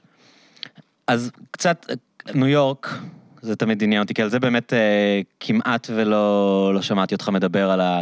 חמש שנים, זה לא איזה, אה, אתה יודע, קיץ. אה, אני יודע שעבדת במועדון ש... מועדון של ישראלים שניגנו שם מוזיקה מזרחית, כן. ובועז שרעבי היה זמר הבית, וזוהר בא להופיע, ושימי תבורי כן. באו להופיע. כן. ואתה בעצם מגיע מה... מהאליטה, אפשר להגיד, של המוזיקה הישראלית שמחובקת על ידי הממסד. לא היה דבר יותר אה, בקונצנזוס של מה שקוראים היום, סליחה, ישראל הראשונה. אבל הפכנו את זה לאליטה קצת, אתה יודע, כל הנגנים ש... שהיו איתי על הבמה היו... רובם היו אמריקאים, לא ישראלים, mm-hmm. ג'אזיסטים, mm-hmm. וישר מצאנו לנו כל מיני דברים, אה, לא יודע, מהג'אז, כדי, כדי שיהיה לנו מעניין. אה, כלומר, אז לקחתם את ה... בזמן שאתם מנגנים אה, כלהקת ליווי לשימי תבורי, אתם מתעסקים בלעשות העיבודים כמה שיותר מעניינים? או לטריפונס, כן. אנחנו בפירוש לקחנו את זה למקומות אחרים, ולזמרים שבאו מהארץ ולבעלי המועדון לא היה, זה לא הפריע, אתה יודע, זה היה בסדר, ככה, זה נשמע להם יותר אמריקאי, אולי יותר טוב. אבל לא זה יודע. מועדון שהקהל בו זה בעיקר אה, יורדים, כאילו? יורדים, יורדים והמון תימנים, כי זה היה בבעלות תימנית, אה, האחים מזרחי. והיה מלאווח למשל, זה, זה היה כאילו... הכיבוד. כן, ההמבורגר של המקום היה מלאווח. והיו ריקודים תימניים כבדים, אתה יודע, כל ה... אה, רוקדים על שולחנות ו... לא, לא, רוקדים על הרצפה. אבל צד תימני vibe כזה? צד תימני לגמרי, אתה יודע, שעה, שעה של צד תימני. חפלות. שתיים בלילה, כן, לגמרי. וואו. לגמרי, ודולרים עפים על הרצפה, ונרטבים מהבירות ומהוויסקי שנשפך. בלי כוונה, ואחר כך אנחנו מטאטאים את זה כשכולם הולכים, ומחלקים את הכסף, כאילו, הרטוב. אתה, אתה זוכר את החוויה נגיד של פתאום, לא יודע מה, לראות את זוהר ארגוב, כאילו, זה, איך אתה מגיב לדבר כזה? אני לא ידעתי מי זה זוהר ארגוב. כן, אף אחד לא ידע אז, אני חושב. כי הייתי, כש, כשהוא התפרסם הייתי כבר בארצות הברית. Mm-hmm. אני הבנתי שהוא, אה, אתה יודע, אה, כוכב... הביאו אותו להופיע, אז כנראה ש... כוכב גדול. כן. אה, הרבה, על זה אני לא יכול לספר לך, כאילו אין לי מה, לא, לא, לא יצא לי לדבר איתו מילה. כן. הוא גם לא כל כך דיבר. הוא ישב פשוט, ועשה, הוא עשה חזרה על השירים שלו בבוק, ביום, וכשהוא הופיע בערב אז הוא שינה את הסולמות, כאילו... עשה מה שבא לו, כאילו, והייתם כן, צריכים להתאים את עצמכם? הוא, הוא שר, הוא התחיל את השיר מאוד מאוד גבוה. כי מה, הוא היה אאוט? אפשר כבר להגיד היום, הוא היה... לא, לא, בגלל שיש שם, היה שם משהו בתרבות של המוזיקה הזאת, ש... ש... שזה נורא חשוב שאתה השיר הכי גבוה שאתה יכול. Mm. ואז אם אתה בלה מינור, ואז הוא בחזרה, אז זה לא יישאר שם. כי פתאום הוא מרגיש שהוא יכול לעלות יותר, אז אתם צריכים לעקוב אחריו למעלה? כן. ואנחנו יכולנו, כי היינו מוזיקאים טובים, אתה יודע, אז... אה, ושם בעצם uh, התחברת ל... לאלמנטים האוריינטליים בתוך הסאונד שלך? לגמרי, לגמרי. אני, אתה יודע, מוזיקה כאילו אוריינטלית, כאילו היה, תראה, היה בזה קצת, בשושנה דמארי וב... אתה יודע, בדברים שנרדי כתב, כן. שהוא בכלל פולני, אני לא יודע. אה, היה בזה... אלמנטים תימניות. כן. אה, אבל אה, זה עבר לי ליד האוזן כזה. אבל אהבתי את זה קצת, אתה יודע, לא, לא הרבה. אבל שם, במועדון, גיליתי את המוזיקה התימנית ואת השפה התימנית. או השפה התנ"כית בשירים האלה. זאת לא הייתה שפת רחוב, ממש לא. זה היה משהו תנ"כי כזה. זה היה כן, כן. תהילים, משהו, אני לא יודע מה זה. נכון, הרבה זה- פעמים. שבזי. ובגלל כן. זה נגיד אה, משהו כמו ליבי נעל... קולי נעלם, ליבי נרגש. Mm. נעלם למשל, זו ש... מילה ש... לא, אני חושב שעכשיו... יש, יש מילה כזאת, אבל כן, אני פשוט. המצאתי אותה, חשבתי שזה נשמעת בז'אנר, כן, אתה יודע. כן, כן. אה, אה, לא יודע, אהבתי את זה. אהבתי את זה למרות שבאתי ממקום שלא אהב את זה. באתי ממקום פולני שחושב שרק אה, מוזיקה אירופאית היא מגניבה, וג'אז, ו- ומוזיקה מזרחית היא אה, לא, לא טובה, לא מספיק מפותחת, היא מז- מזויפת. אתה יודע, כשבאנו לבת ים, כשהיה לנו שכנים אה, מצריים שהיו שומעים אום כולתום חזק. וההורים שלי אמרו, זה, כאילו, זה מוזיקה ערבית, זה מזויף. יש שם רבעי טונים בכלל. אה, מזויף במובן של out of tune. כן. כאילו. לא במובן של פייק. כן, כאילו מזויף, אה, לאירופאים זה נשמע מזויף, לאללה. אז אני גדלתי בסביבה כזאת, אתה יודע. אבל ה- המושגים שלך משתנים עם הניסיון, אתה יודע. אה, אתה מבין שיש בזה בעצם משהו גם יותר מורכב באפשרות לעשות רבעטון. כאילו. מורכב, וגם, אתה יודע, לפני, לפני שהגעתי לברקלי, עוד לפני שנסעתי לאמריקה, אה, היה לי איזשהו trip אה, די ארוך עם אה, מוזיקה הודית. מהמם. נסעתי להודו, הייתי בשנת 74, הייתי וואו. בהודו חודש באשרם, והתוודעתי למוזיקה שלהם. אה, אשר, מה, על- עשית מדיטציות ודברים כאלה? עשיתי מדיטציה, כן. מהמם. היה לי גור והכל. ומוזיקה הודית זה דבר מאוד יפה. ואין שם אקורדים בכלל, אתה נכון. יודע. והבנתי שיש עוד אקספרשן במוזיקה, שהוא לא רק אקורדים ומנגינות. יש עוד דברים, אתה יודע. למשל, זאת אומרת, מוזיקה יכולה להיות עמוקה בלי שתהיה לה הרמוניה. שזה בניגוד לכל האינטואיציה המערבית. כאילו. של, כן, כל המורכבויות של באך, כן, כן. שופן, כן. אה, אז זה היה מאוד, אה, וגם מוזיקה ערבית יש לך את זה. אה, שלא לדבר על מוזיקה של בעלי, באינדונזיה? כן, ששם זה... אה, הייתי שם בחורף שעבר. וואלה. מקום מדהים. יש כן, מה יש שנקרא לי תזמורת אה, גמלן, שיש להם צלילים שאין, לא במוזיקה מזרחית, ולא במוזיקה הודית, ולא שהם פשוט לא במוזיקה מערבית. בסולמות המוכרים ב... אתה פשוט לא מבין איך הם שרים, איך הם, נגנים, איך הם יודעים מתי להיכנס ובאיזה צליל. זה מטורף, אבל וואו, זה, זה נורא יפה. מעניין עד כמה אנחנו יודעים על, על אה, ההבדלים בין מוזיקה אנגלית למוזיקה גרמנית, מוזיקה פולנית. אירית. אה, אירית, כן, אירית, וואו, איטלקית, צרפתית. ודרום מזרח אסיה אנחנו לא יודעים כלום, אנחנו חושבים, זה הכל שם האלה שעושים ככה. כן, היה פה בפודקאסט את שי בן צור, שלא יודע אם אתה מכיר אותו, מוזיקאי מדהים, ישראלי, שהתמחה במוזיקה הודית של רג'סטן, הודית סופית, והוא דיבר על איך אה, ישראלים חושבים שהודו זה דבר אחד, וזה עולם שלם עם כל כך הרבה ז'אנרים שונים ומסורות שונות, וכמו שאתה אומר, ההבדלים שם יכולים להיות כמו ההבדל בין מוזיקה אירית למוזיקה יוונית, כן. בתוך הודו, כאילו. זה גם הגיוני, זאת אומרת, זה גם חוצפה מצידנו לחשוב שמיליארד וחצי אנשים זה אותו דבר. בדיוק. תגיד, אז באמת, אה, רק אם, אם בא לך לספר, אה, מה, מי, מי בשנת 74 נסע להודו לאשרם? זה משהו מאוד אה, זה- אני חושב שזאת ייחודי. הייתה התחלה של ישראלים שנוסעים, אתה יודע. כל ה- כבר היה איזשהו... הייתה אטרקציה ל- כן. למדיטציה ולגורואים. גם בהשפעת. הביטלס ויוגי וכל זה, כן, והמערישי. אבל כן, כן, מהמם. כן. ומה, בא לך לספר? מה, מה.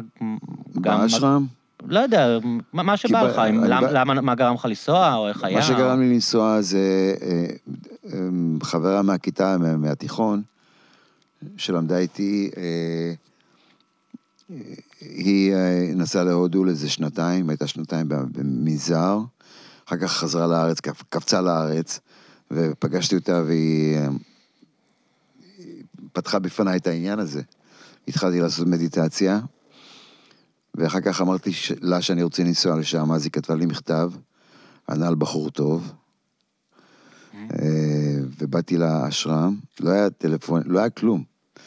באתי לאשרם, אני זוכר, בלילה, אחרי הצהריים, והייתי עייף מאוד מהטיסה. נתנו לי לישון באיזשהו חדר כזה עם מזרון אה, דק. אה, ואחרי איזה שעתיים קמתי לכל שירה של, ה... של התפילה מהמנזר למטה. אני זוכר את זה כאילו זה קרה היום ממש. היה מאוד מרגש. אה, זהו. ומשהו מהדברים האלה נשאר איתך? זה משהו שהמשיך אצלך- בחיים באיזושהי רמה? אה, הי- העניין הזה? לא יודע מה. שני חלקים בתוך השלם זה, זה טקסט אה, בהשפעה הודית. בהשפעה של, ה, של הרעיון הזה, ש, ש, שכולנו למעשה זה אותו דבר שלם, אתה יודע. אמ, את- אז אני קצת מדלג, חוזר, כאילו, השירים האלה, האוריינטליים שכתבת, בהתחלה זה כבר סופר הרבה פעמים, אה, הצעת אותם לעפרה חזה, נכון? את- לא. אני מדבר על על השירים המזרחיים הראשונים שכתבת עם ההשפעה המזרחית. כתבתי בעל השכונה בחור חדש והיא הולכת בדרכים, ועוד שניים, אני חושב, כסקיצות, לאו דווקא לעפרה חזה, ויצא ככה שעפרה חזה והמרגן שלה, בצלאל אלון, כן, בצלאל אלוני. אה, היו בניו יורק, והיא בדיוק אה, עמדה להקליט עוד תקליט, והיא חיפשה שירים. והם התקשרו אליי ואמרו, יש לך שירים לעופרה? אמרתי, תבואו. הם באו ושמעו את שני השירים האלה, בעל השכונה בחור חדש, והיא הולכת בדרכים, ואהבו מאוד את השירים. אה, ואמרתי, קחו וזה, ונראה מה יהיה וזה. ואז אה, אני יודע שהיא בסוף אהבה את אה, היא הולכת בדרכים, והקליטה סקיצה לעצמה, ולא אהבה איך היא נשמעת. היא לא אהבה את הקול שלה בשיר הספציפי בשיר הזה, והיא ויתרה על זה. למזלי, בסופו של דבר, כי אחר כך אני שרתי את זה ראשון, וכן. זה היה להיט גדול. אה, ש- שזה בעצם, טוב, עוד פעם, אני לא רוצה שזה יהיה חיים שכאלה, אז אני, אבל אני, הסיפור הוא כאילו שבאמת אה, זה היה אחד הדברים שהובילו לזה שהקלטת את האלבום הראשון שלך בארץ, נכון? כן, אה, באתי עם קסטה עם כמה שירים, ש- שני השירים האלה ועוד קצת. גלים גלים, אני חושב גם.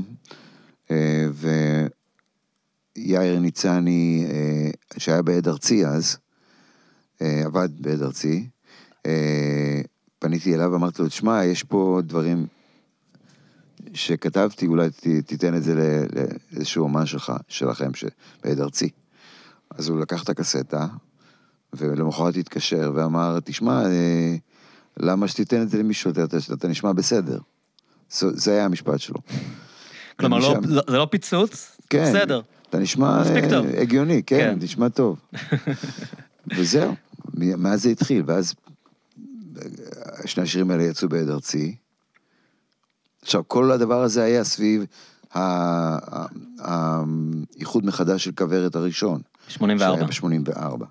בגלל, זו- בגלל זה חזרתי, בגלל זה באתי לארץ עם דיינה ועם תינוקת בת אה, ארבעה חודשים. שמבחינתך אתה חוזר לטור, לעשות כמה ג'ובות כן. ולחזור לאמריקה. מבחינתי אני חוזר, אני בא לחודשיים, כן. עושה את הטור וחוזר לאמריקה. ואז יאיר אמר, בוא, בוא תקליט, כאילו. ואז הקלטתי, ואז אמרו לי בעד ארצי, רגע, מה זאת אומרת, אתה עכשיו תקליט שני שירים, אנחנו נוציא על זה כסף, ואתה תיסע לאמריקה, בלי שתהיה פה, בלי שתופיע, בלי שתעשה יחסי. ציבור. כן. אז הייתי צריך להתחייב לחצי שנה, שאני לא, לא נוסע מפה. ודיינה התבאסה על זה? אה, אני לא יודע, נדבר איתה. שאלת. ואחר כך אה, מסתבר שהחצי שנה הזאת אה, הפכה להיות אה, 35 שנה. אתה יודע. אז אה, כן, אבל זה חלק מה, מהספונטניות הזאת שאני, שאני מדבר עליה, כאילו שזה נראה ש... כאילו אתה לא...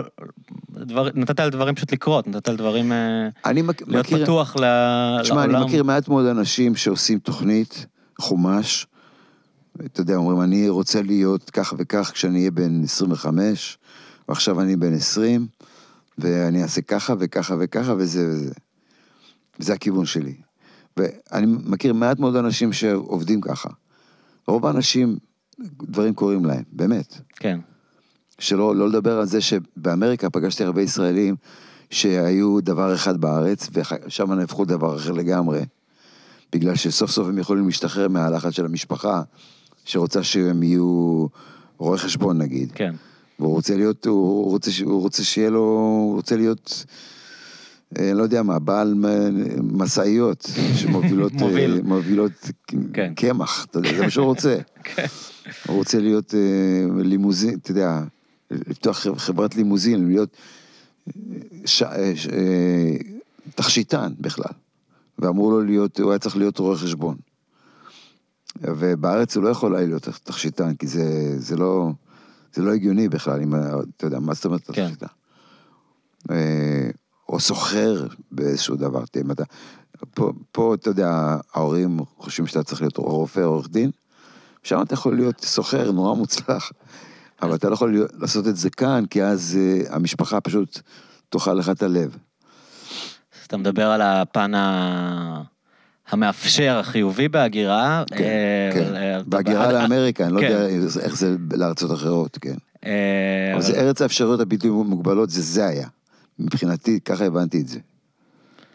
אני עושה, אני עושה כאן קישור מאולץ קצת, באמת אתה מתעסק באלבום האחרון בה- בהגירה שהיא לא הגירה של התחלות חדשות ואפשרויות בלתי מוגבלות, אלא מתעסק בפליטות בשיר ש...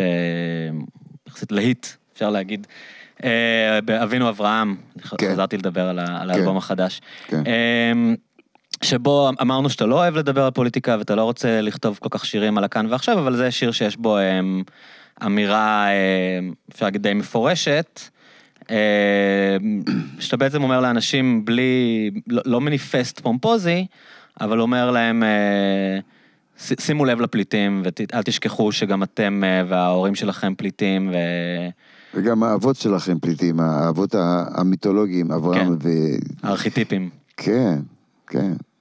אה, קצת צניעות. כן. כן. זה מה שאני אומר בשיר. אני לא אומר, תביאו להם כסף, אה, תאהבו אותם, אתה יודע, שיגורו איתכם בבית. אני רק אומר, אל תהיו כל כך מנופחים.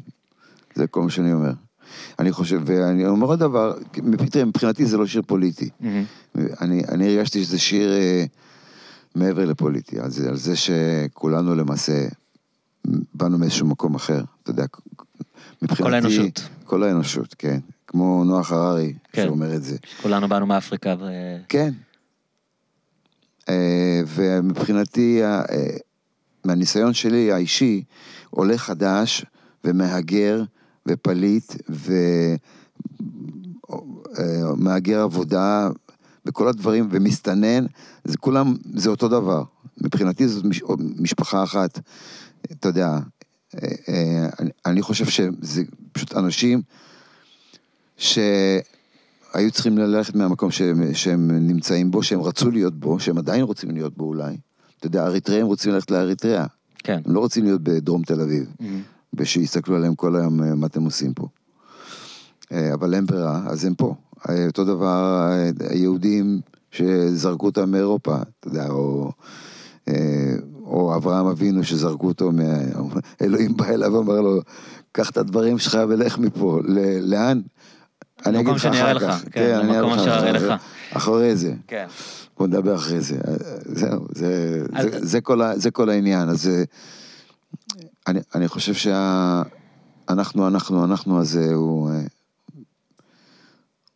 הוא לא טוב, הוא לא נכון. לא- ההסתכלות על אנחנו מול האחר, כן, להצביע כן. על מישהו ולא להבין שאנחנו, שהוא... אתה יודע, אור למה, בדיוק. זה לא, זה מתערבב גם בזה. אתה יודע, אני, אני, אני חושב שזה... על, על זה גם שני, שני חלקים בתוך השלם? הנה אנחנו והנה הם, זה, זה קשור לזה או שזה משהו אחר? שני חלקים בתוך השלם זה על, על, אה, על אנשים שהם אה, נלוזים ואנשים שהם אה, אה, חיוביים לגמרי, אבל הם, הם, הם למעשה מאותו, מאותה צלחת, אתה יודע, הם כולם, כולנו באותה צלחת שנקראת להיות אנושי, להיות, אתה יודע, מהגזע האנושי ובכדור הארץ הקטן הזה המסכן, שאני אני מסתכל בגוגל ארס, זה מה שאני אוהב לעשות. כן. ואני עושה את זה כל יום, אני כל הזמן מחפש כל מיני כפרים בנורבגיה. וואו.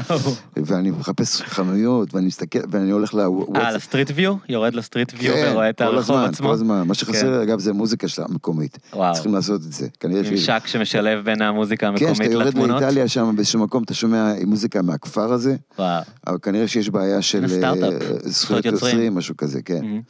אז אני עושה את זה כל הזמן, ונגמר לי העולם באופן כללי. כבר עברת על הכל? עברתי על הכל, על כל מה שממופה ב Street View.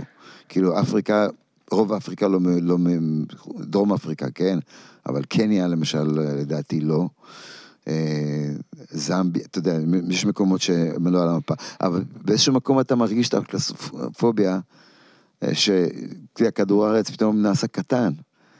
כבר הייתי בנורבגיה מאה פעמים, למרות שזה רק אתם. טסים אבל? אתם מטיילים? יצא לך חוץ מעבודה וכאלה? עשיתי חשבון, דווקא השבוע, בכמה ארצות אה, הייתי בחיים שלי, הייתי ב-21 ארצות, הרבה. שזה די הרבה, כן. אה, אבל זה, זה אותן ארצות עוד פעם ועוד פעם, אתה יודע, עוד פעם אה, לונדון. כן. באמת, הזכרת את אברהם אבינו, שזה בעצם שיר השני שאתה כותב על התנ"ך, אם, אם, אם לספור את גוליית, אה, גוליית אה, שהשתתפתי בכתיבה שלו. כן. שהשתתפת בכתיבה שלו. אה, ש- שהם שניהם ש- שירים מאוד מעניינים, כאילו, ההסתכלות הזאת אה, המאוד חילונית על הסיפורים האלה, שאתה, שאתה מכיר אותם. אני אגב, היה לי איזה הזיה, חשבתי על גוליית אחרי ששמעתי את אבינו אברהם, ואמרתי כאילו איך השתמשת ב- בסיפור של אברהם אבינו כדי להגיד משהו על, אה, על הפליטים, ואז ניסיתי לחשוב על מה גוליית, וחשבתי, ש... אני מתאר לעצמי שזה לא היה מודע לעצמו, אבל היום, כשאני מקשיב לזה, אפשר לשמוע אותו גם קצת כשיר פרודי על המיליטריזם. אתה יודע, זה כאילו קצת, קצת שיר להקה צבאית על סיפורי התנ"ך. כאילו, אם, אם, אם, אם, הלהקה אם הייתה אז להקה צבאית, כן. ושחוגגים את, ה, את האנשי הצפרדע ואת הצנחנים, כן. אז איזה שיר הם היו כותבים? אה, זה, זה, לעצמו? פרודיה, אני חושב שזו פרודיה, כן. זה, זה, אגב, השיר הזה זה בעיקר סנדרסון. מהמם.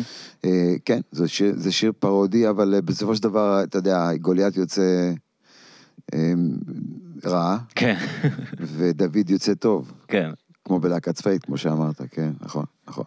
ו- והתנ"ך זה, זה משהו שאני יודע שאתה בן אדם חילוני כמובן, ולא זה, אבל, לגמרי, כן. אבל אה, זה כ, כ, כסיפורים, כמורשת, זה משהו שמעסיק אותך, או שזה סתם קיים במודעות הרחוקה וכשצריך אתה שולף את זה? אני, אה, תראה, תנ"ך, תנ"ך, אה, תנ"ך זה, זה, אני זוכר את הכעס שהיה לי בכיתה א', זאת אומרת, אחרי שכבר למדתי עברית ברחוב, ואחר כך באתי וכתוב, ו...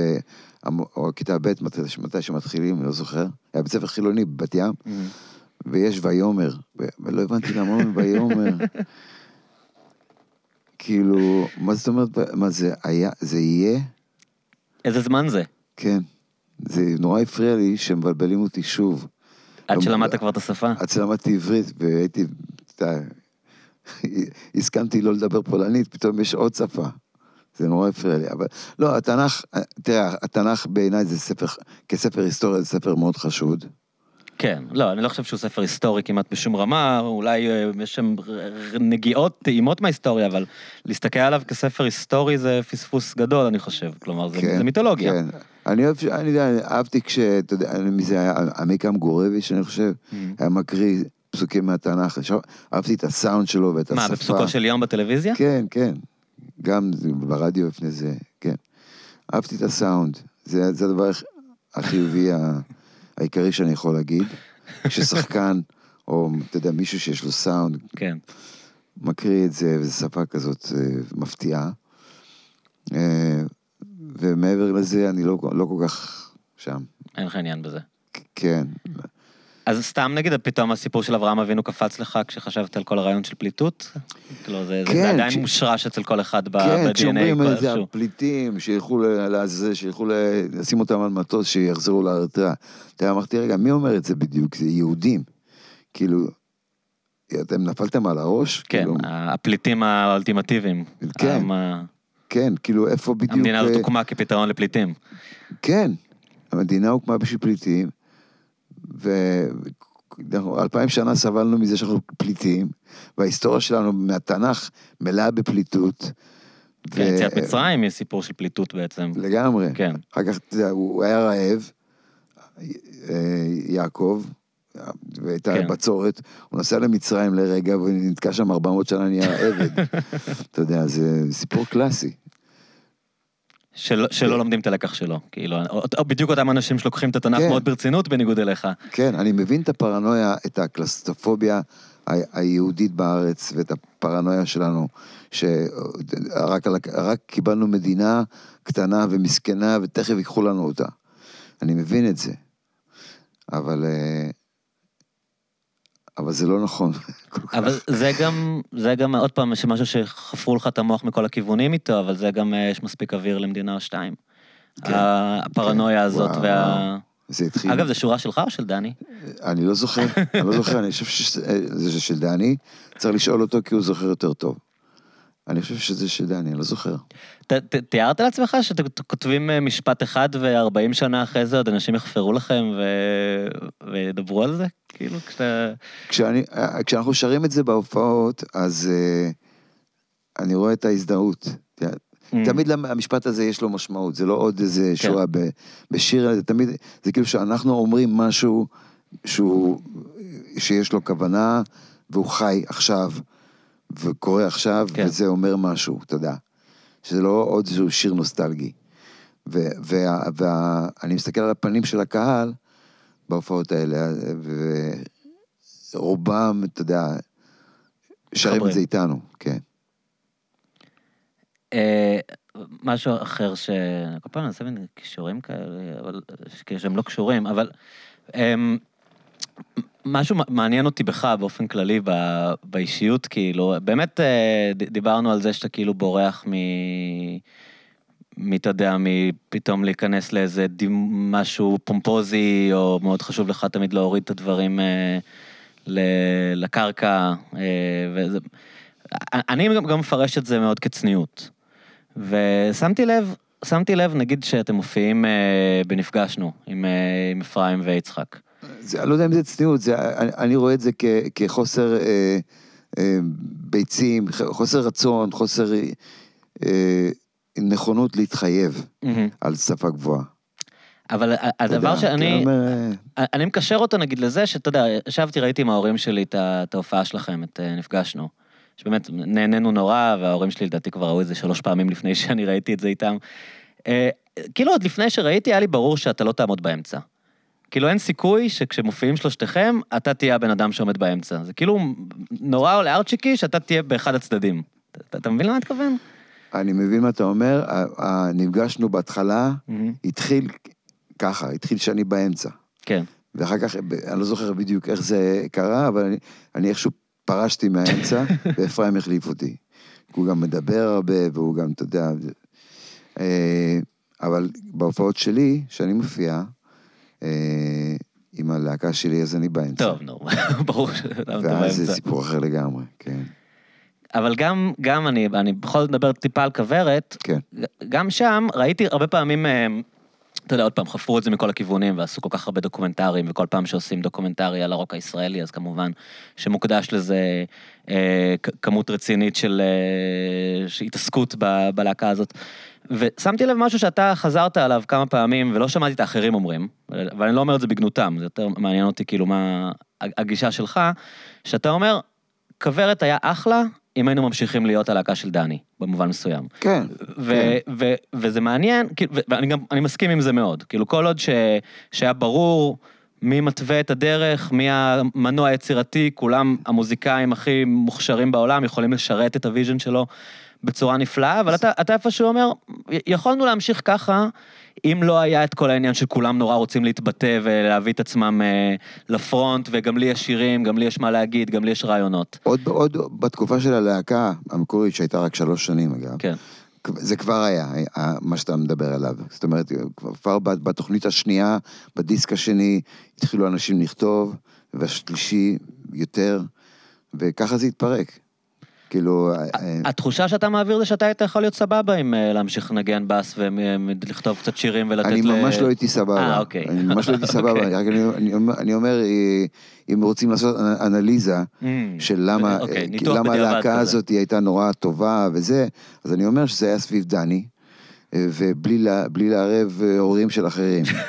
אה, אז זה יכול היה לעבוד לנצח, כנראה. אבל אנחנו לא אבל אתה היינו לא היית כאלה. יכול, אתה גם בתור עצמך, זה לא שגם לא, גם אתה לא היית אני- מוכן להמשיך לא. להיות הבסיסט של לא. דני. כשאני אומר את המשפט, 60. כשאני אמרתי את העניין הזה, דיברתי כמבקר מוזיקלי ש- שלא היה מנתח את בכוורת. כן, התופעה. כן, כן. כש... כשאתה מופיע, אז אה, אתה באמת, אתה יודע, בוותק שלך, אתה, אתה שר את אותם שירים כל כך הרבה שנים. זה משהו שתמיד אני כאילו מסתכל על אה, אמנים ותיקים, מופיעים, שר שיר, אתה יודע, חלקם בטח בפעם ה... מאות פעמים, אלף כאילו. אה, אני ראיתי אמנים ש... אפילו אני חושב שלאונרד כהן, אה, שמעתי אותו אומר, שהוא הוא לא באמת יכול לשחזר את הרגש שהוא כתב בו את השיר, ולפעמים הוא, הוא קצת שחקן. אה, הוא, הוא, הוא, הוא מבין על מה השיר, אז הוא יודע איך to deliver it, כן. אבל הוא לא, אה, כשאתה רואה אותו, אה, אתה יודע, שר את השירים הדתיים שלו מעומקי אה, נשמתו, לפעמים הוא, הוא, הוא מציג אותם, הוא לא תמיד... כששרים את השיר מתוך הבנה זה מאוד מעייף. מהמם. מאוד, זה, זה טרחני. זה כאילו אתה לא שם, אתה... זה מישהו אחר שר. אה, אני משתדל להיות מחובר רגשית, שזה קשה, אתה יודע. אבל אתה יודע, שיר יש לו כל מיני... אני פעם חשבתי ש... אה, כדי לשיר טוב צריך לה- להבין את הטקסט לעומק, ולאז... בזמן שאתה שר, כאילו... להעביר אותו. להעביר את הטקסט מתוך, מתוך הכרה בטקסט. כמו בשנסון. כזה? יוסי בנאי vibe כזה? אני לא יודע, כן, כן. יכול להיות. כן. ו... ומסתבר שיש כל מיני טכניקות. יש זמר שעבדתי איתו, מאוד מפורסם, מהמם. שאמרתי לו, תשמע, אז זה ה... באולפן, אתה, שרת, אתה שר את זה כאילו אתה לא... כאילו, הוא אומר את זה למעשה, הוא, יש פה משפט כזה וכזה וכזה וזה. אז הוא אומר לי, תעזוב, אני לא שר ככה. והוא שר, אני שר מאיפה שר שזה מגיע זה. אצלי, כאילו, מהמקום שאני שר את השירים, ואני הוא לא... שר את זה, הוא שר את השיר, הוא לא חושב על המילים כל כך. מהמם. ויוצא לו מעולה. כן. אז uh, יש כל מיני פטנטים לזה. זאת אומרת, uh, זה, שיר זה לא בדיוק הרצאה ב... אתה יודע. כן, אבל נגיד כשאתה שר שיר אהבה, כשאתה שר אה, בואי כן. נגיד שאני שלך, וכל הזוגות בקהל אה, מתחבק, ו- ומבחינתם זה הרגע הרומנטי, אז כן. אה, אתה... שיר כזה, כן. כן. בוא נגיד שאני שלך, מאוד קשה לשיר אותו בלי להיות מחובר אליו, Mhm. בלי לראות, אתה יודע, יש בו גם, זה שיר קל, זה לא שיר, כן. אתה יודע, חופר, forward. חופר, כן, זה שיר עם חיוך. יש בו אפילו אירוניה מסוימת, אתה יודע, שאני Mm, שם, mm, אני, כאילו, לי, לא, לא קשה לי לשיר אותו, בגלל זה. כן. אבל יש בו גם רגש, ש, שיכול לצאת. אה, אה, כאילו, זה שיר שמאפשר כל מיני דברים, כל מיני מצבי רוח, אתה יודע, יכול להיות ככה וככה וככה, וזה תמיד... אז כל ערב זה, זה, זה, זה יכול לבוא ממקומות אחרים? כאילו, אתה שר את אני השיר לא מופיע ברגש כל אחר? ערב, אגב. לא, כל ערב שאתה מופיע. אוקיי. כל ערב שאתה מופיע. כל, כל פעם שאני שר את השיר הזה, זה סיטואציה חדשה, כן. הרבה, מה שמשנה את הסיטואציה זה הקהל, זה תמיד אנשים אחרים. אה, מאוד נעים לי לראות שכל ה... כש- כשיש שירים שכולם מכירים. אה, אז כאילו, ומה עכשיו יהיה? בוא, אתם מכירים את השיר הזה ואני מכיר. ו- ומה אנחנו נעשה עכשיו עם זה? איך אנחנו נביא אותה? איך אנחנו נשאיר את זה? איך אתם ת, תאזינו לזה? איך אתם תבינו את זה? מה זה יעשה לכם הפעם, השיר הזה? זה, זה מאוד, זה מעניין. זה, זה מין אה, דיאלוג כזה בין האנשים שלא מכירים אחד את השני. תגיד, והעניין הזה שיש ציפייה תמיד אה, לנגן את הלהיטים. כאילו, אתה מוציא אלבום חדש, אתה רוצה להופיע איתו, אבל אתה יודע שהקהל אה, בסופו של דבר, רוצה לשמוע את השירים שהוא מכיר והוא יכול לשיר איתך. כן. זה מתסכל, אתה מקבל את זה, זה אה, תראה, מה- מה- איך אתה מתייחס לזה? תראה, הנמר, אפילו אם הוא נולד בגן חיות, ואילפו אותו, הוא תמיד נמר. כן. הוא יכול לאכול את, ה, את המאמן. בלי כוונה, אתה יודע, אחרי 20 שנה. למה אני אומר את זה? מעניין. אני אני במתח. אה, מה המשל פה? רגע, מה שאלת אותי? מי הנמר? על- לשיר את הלהיטים לעומת הרצון שלך לבצע את השירים החדשים, נגיד ש... הקהל זה הנמר. אה, אוקיי, אתה מאמן. אה, אז מה, יש פחד? יש פחד שיטרפו אותך? כאילו, לא, לא, לא אוקיי. אותי. כאילו, האנלוגיה לא טובה. אוקיי. אבל מה שאני אומר זה ש... יש את ה... הנמר זה טבע האדם. טבע האדם, אנשים לא אוהבים כל הזמן חדש, חדש, חדש, רוב האנשים, כן. ברוב רוב הזמן. לא אוהבים שיבלבלו, אתה יודע, שיתקעו אותם עם, עם חומרים חדשים עד אין סוף. הם רוצים הרבה מה שמכירים, ומדי פעם הם מרשים לך, כאילו, ולעצמם, לשמוע משהו חדש.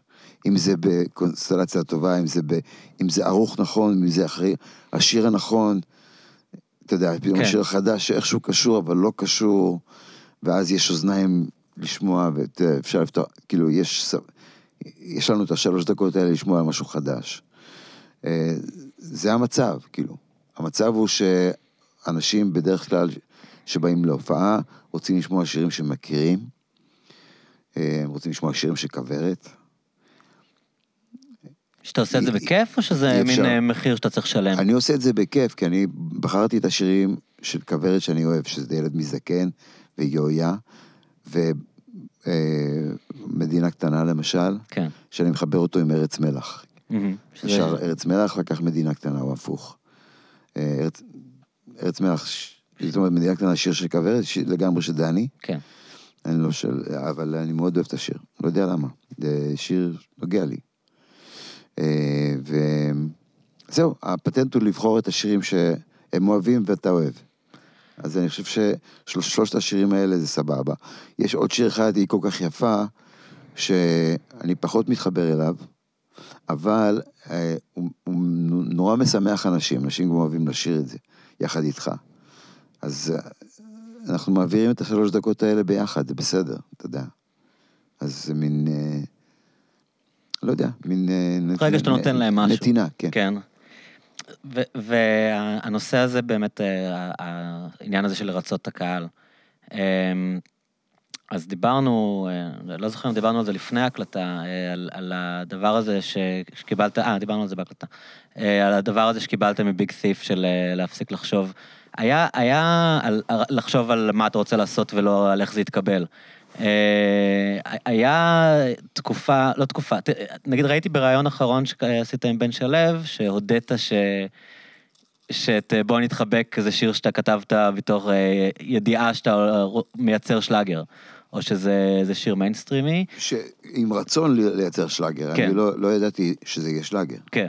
אבל אני, צדקתי כאילו במקרה. אני. מרשה להגיד אה, אחרי כמות השבחים שחלקתי לך, שזה אולי השיר היחידי שלך שאני לא כל כך אוהב. אה, אני, אוקיי. אני לא, לא מת עליו, כאילו, זה, זה גם לא טקסט שאתה כתבת, נכון? נכון, זה טקסט כן. של, אה, של חנה גולדברג שקיבלתי. זה, זה, היה, זה היה הפטנט של התוכנית טלוויזיה הזאת. Mm, נכון, יש תשע שעות 24. בשיר, כן. שאתה מקבל טקסט אה, של מישהו שלא ראית בחיים, את הטקסט הזה, אתה מקבל חמישה טקסטים, אתה צריך לבחור אחד, ואז אתה כותב שיר, ואז מקליטים אותו ואתה שר אותו כן. באולפן, וכל זה בתשע שעות, כן. אז טוב, אז כהישג במובן הזה זה מאוד מרשים. מה, מה שעניין אותי להגיד זה כאילו, אחרי שראית שאתה יכול אה, לייצר את זה, אז כאילו לא היה לך את המחשבה של, טוב, בוא, בוא נכתוב עוד 20 כאלה ונהיה מכונת הלהיטים? לא, כי אני, אני לא עובד בזה, אני לא עובד בלעשות להיטים, אתה יודע, אני לא... אין לי... אה, זה לא שאני לא רוצה להיטים, אבל אני לא רוצה במ- במודע לכתוב להיטים. היה תקופה שהיית... ב-1990 הוצאת את, אה, את האלבום, הפקת את האלבום של גידי אין עוד יום, והפקת את האלבום של אתי אנקרי, אה, רואה לך בעיניים, ששניהם בעצם היו אמ, ש- שניים האלבומים הכי נמכרים של אותה שנה, הוא, גידי הפך להיות זמר השנה, אתי הייתה זמרת השנה, אני חושב שהאלבום של אתי יצא לפני גידי, זאת אומרת, אבל זה היה ב- ב- בסמיכות. אה? לא, אני לא? חושב שאתה מתבלבל, אולי בהפרש של שנה. וואלה. כן. אה, ואז בעצם אה, היה לך כזה מין proof of concept שאתה, שאתה יכול להפוך להיות הבן אדם הזה, ה-go to guy, לייצר אלבומים. אה, כלומר, אלבומים שהם נמכרים יפה. זה מה, והיה שם איזה... אתה פיתוי. מדבר עליי כעל מפיק. כן. אוקיי, מפיק, מעבד. אז אני מוכרח להגיד דבר כזה, שאומנם הצלחתי בדברים האלה שאתה דיברת עליהם, אבל זה לא my cup of tea, זאת אומרת, אני לא, באמת אהבתי את העבודה הזאת של להפיק ולעבד לאחרים. לא אהבתי את זה. היה, היה לי מאתגר, היה לי יצירתי והכל וזה, אבל לא, לא אהבתי, כי אני אומר, באיזשהו מקום זה התנגד ל... למה שאני רוצה לעשות עם החיים שלי, שזה לכתוב שירים לעצמי ולשיר אותם. ו- ויש פה עוד בעיה אחת, אה, שהיא ה- המחויבות שיש לך להצלחה של הזמר שאתה, או הזמרת, שאתה מפיק, אתה באיזשהו מקום, אתה יודע, זה הכל בסדר, אתה יודע, כולם אוהבים, אני אני אוהב אותך, אני אוהב אותך, את אוהבת אותי, והחברת תקליטים לא מתערבת והכל בסדר, וכולם נורא מנומסים ועל הכיפאק. ועם הכישרון, אף, אחד לא מטיל ספק ברצון שלי לגרום לדיסק שאני מפיק למישהו אחר להצליח. אה, ובאמת זה הרצון שלי. אז אם זה לא מצליח, אז זה פשוט לא הצליח בגלל שהקהל לא הבין, או whatever, אתה יודע. האופנה השתנתה, אה, השירים אולי לא היו מספיק טובים בסופו של דבר, לא יודע. אבל זה בטח לא בגללך. יש את כל ההצ- ההצדקות האלה. אבל בתכלס, אה, אני מעדיף אה, להתעסק בדברים שלי. יש לי, תמיד היה לי את הקונפליקט בין להיות, בין לעשות לאחרים, לנגן לאחרים. לא כתבת לאחרים. כמעט לאחרים, שזה גם מעניין, נכון? כאילו, אה, כמעט לג- כל ה... לגידי כתבתי... אה, כן, ב- לגידי כתבת, אה? כן, כתבתי כמה שירים אה, לגידי. בזמן העבודה על, הד- על הדיסק שלו, זאת אומרת, זה לא היה מנותק מה, מהעבודה הזאת. היה צריך, אתה יודע, היה צריך עוד שירים, שיר. צריך להגיד שהיו שלאגרים עצומים, אה, למה לי בערך כמו קרח שאולי היה שיר השנה באותה שנה, ונער במשקפיים שאתה גם שר בעצמך, כן. אז זה לא פתח לך איזה, אוקיי, וקטנה, אני יכול... קטנה אחת שאף אחד לא מכיר, אבל זה שיר נהדר בעיניי. נכון. אה, זה לא פתח לך, אוקיי, it's a, it's a good way to make a living, כאילו, בטח אה, הכנסות לא, כי- מתמלוגים, ו... לא, כי אני, אני לא מסתכל על מוזיקה כעל way to make a living. אני, אני חושב שזה מוצר אה, לוואי. הכסף זה מוצר לוואי של מה שאני עושה במוזיקה. אני לא יכול להסתכל על זה אחרת. אני, אני מסרב להסתכל על זה כעל מקור פרנסה וזהו. והאומנות אה, כבר נדחוף תהיה, תהיה. מוצר כן. הלוואי הזה. אני לא יכול להסתכל על זה ככה. זה מבאס לי את התחת. אז uh, אני עדיין מסתכל על זה אחרת. אתה יודע, כאילו שהמוזיקה זה הדבר הכי המרכזי, ואם אם יש לי מזל, ואם הכוכבים במקום הנכון, אז אני אעשה מזה כסף גם. ומאיפה אתה, שאלת רפי רשף, מניין הכוחות? את רפי רשף, נכון? אתה מכיר? תמיד הוא מביא איזה כן. מישהו שהבן שלה התאבד, והוא שואל אותה מניין הכוחות. כאילו, כן. מה- הסאבטקסט, למה את לא מתאבדת גם? אה, אז מניין הכוחות, כן. כש, כשזה לא מצליח. כלומר, הרבה אנשים, אתה רואה אותם, הרבה אמנים סביבך. שמענו את הקולות. מה? כן. שמעת קולות, כן. הרבה אמנים סביבך, אתה רואה ש... שעושים מהלכים מסחריים, ש... שאתה רואה שהם אה, מנסים דבר אחד, מנסים לעשות את האלבום שלהם, האלבום אה, לא מתקבל, ואז אומרים, אוקיי, אני יודע מה כן צריך לעשות כדי, אה, כדי, אתה יודע, להכניס את הכסף שאני צריך אה, למשפחה שלי, ואז אה, איך, איך אתה מתמודד עם כישלונות, זאת בערך השאלה, מדי כאילו. פעם כן. פונים אליי אנשים צעירים, כן. שאוהבים אוהבים אותי או את המוזיקה שלי, והם יודעים שהפקתי לגידי גוב ולאתי ינקרי ולטיפקס. טיפקס. אה, והם רוצים גם, והם חושבים שזה זה מה שאני עושה, וגם הם יהיו מאוד אה, מוצלחים, ואני מוריד אותם מזה ישר, אני, אני אומר להם שאני לא עושה את זה יותר, מלא מלא שנים, ושאם הם רוצים להשקיע את הרצון שלהם, את האנרגיות שלהם, את הכסף שלהם ואת היצירות, אתה יודע, את החיים שלהם במשהו ש... ש... שקשור במוזיקה, הם בטוח רוצים להצליח בזה.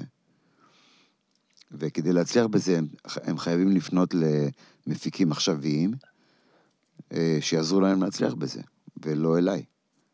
אני לא יכול, אני בשלב הזה של החיים שלי, ממש לא יכול להגיד לך שאני יודע איך עושים אה, שלאגר. כמו שידעתי פעם אולי. אבל גם כשידעת, חתכת מזה די מהר. נכון? טוב, ענית על זה כבר, אבל...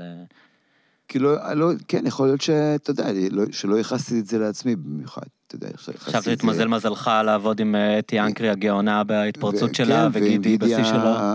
כן, המוכשר וכל ה... ועם אסופת שירים מעולה שהייתה באלבום הזה. כן, אתה יודע, אני לא חשבתי, לא הייתי בטוח שזה בגללי. אז אני יכול להבין את, ה, את הרגשת התודה אה, שיש לגידי כלפיי עם האלבום הזה שהצליח, או אולי אתי, אבל אני ברצינות הכי גמורה לא יכול לזקוף את זה לעצמי, את כל ההצלחה הזאת. חלק. אתי, כשפגשת אותה, ישר הבנת איזה כישרון עצומי? כאילו, איך אה, היה? כי היא אחת הזמרות לא האהובות עליי בכלל, אז אני... כשפגשתי את אתי, לא ידעתי מהחיים שלי, אתה יודע. פגשתי, פנו אליי מ-NMC, אמרו, יש פה זמרת. אתה חזרת מאמריקה לא מזמן, אולי אתה רוצה להפיק אותה. אני לא יודע, אני לא יודע מה עבר להם בראש, אבל הם חשבו שזה מעניין, הצירוף הזה. אני לא יודע מה היא חשבה. ואז קיבלתי סקיצות ועשיתי את האלבום הזה, יודע, זרמתי, לא יודע, אתה יודע, בלי... לא היו לי פחדים גם, כי לא... אמרתי, נלך, נעשה את זה. אני כאילו לא, לא הרגשתי שיש עליי לחץ להצליח עם זה, או לא, להצליח בתור מפיק, או... רציתי שהשירים יפרחו, כל אחד לעצמו, בהתאם למה שהיא הביאה. היא הביאה הרבה, היא לא הביאה רק אה, טקסט ומנגינה, היא הביאה אווירה, ומסתורין. צבע שהיה מאוד ייחודי. כן, וגם הביאה ליווי מוזיקלי בסיסי ש... מהבית, כי היא מנגנת גם גיטרה קצת. זאת הייתה התחלה של עיבודים כבר. כן, mm-hmm. והיה את הליינים המיוחדים שלה, וכל הדבר הזה היה. והרגשתי מיד שאני צריך ללכת לפי הדברים האלה.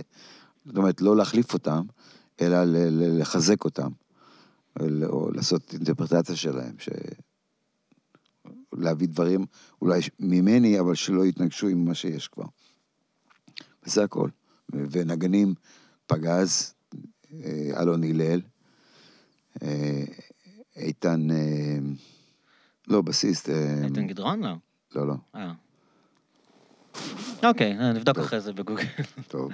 אבל באמת, באמת אלבום מופת. טוב, אז באמת אנחנו כבר תודה על הרבה זמן אנחנו מדברים. אני בכל זאת לקראת הסיום, אז אולי באמת נדבר אה, על האלבום החדש עוד קצת. אה, שיר אחד שם, אה, זה השיר על סלמן רושדי וחומייני. כן. שהוא קורע מצחוק, קודם כל, באיך שהוא מוגש. אוקיי. שזה שיר, אולי הדור הצעיר לא מכיר, הספר המפורסם של סלמן רושדי, פסוקי שטן. כן. שעליו אה, חומייני הוציא פתווה, אה, גזר דין מוות על זה שהוא אה, מבזה שם את, ה, את האסלאם. זה היה בשנת 89. 89? כן, ואז נכתב השיר הזה, אגב. כלומר, זה שיר מלפני... מלא שנים. 30 שנה. כן. ש... למה חזרת אליו? כי זה שיר שהוא מציק לי כל הזמן, זה שיר טוב. כאילו, זה שיר ש... הוא היה במגירה, וזה היה, שיר אורגינל, אתה יודע, מאוד אותנטי, כל הרעיון הזה וזה זה. ואני אוהב את השיר, וסוף סוף מצאתי הזדמנות להוציא אותו. וערב על אפריקה היו נפלאים. הם... כן, הם להקה מעולה. להקה מעולה, ומוזיקאים גם, והם שרו איתי את זה בכיף. כדואט. מה שמעניין, אני חושב שכבר דיברו איתך על זה, אבל אני אדבר שוב, מה שמעניין ב... בטייק שלך על הסיפור הזה, שאתה כאילו ברחת מה... או לא, לא, לא לקחת את הקלישאה של אני בעד האמן, שבעד חופש הביטוי ואני מתנגד למשטר, למשטר החשוך שמנסה להגביל אותו, אלא אמרת, יש פה שני צדדים כאילו לסיפור הזה. אני לועג לשניהם, כי שניהם תפסו את האחת, בגדול. ואני אומר, בסוף אני אומר, כאילו אני מפריע, אני הרפרי, ואני אומר, את שניכם בני אדם, אתה, יש לך קרחת ואתה יש לך זקן, ואתם כמו דגים בים, והגיע הזמן שתדברו על משהו רציני. ואתה יודע, תפס... שזה הכל התעסקות בחרא כאילו? כן, כן, תפסיקו לייצג את ה... אותי עם הדתות שלכם, כאילו, עם הוויכוח שלכם על דת. איפה, מי זה, מי זה אלוהים ומה זה זה. ו...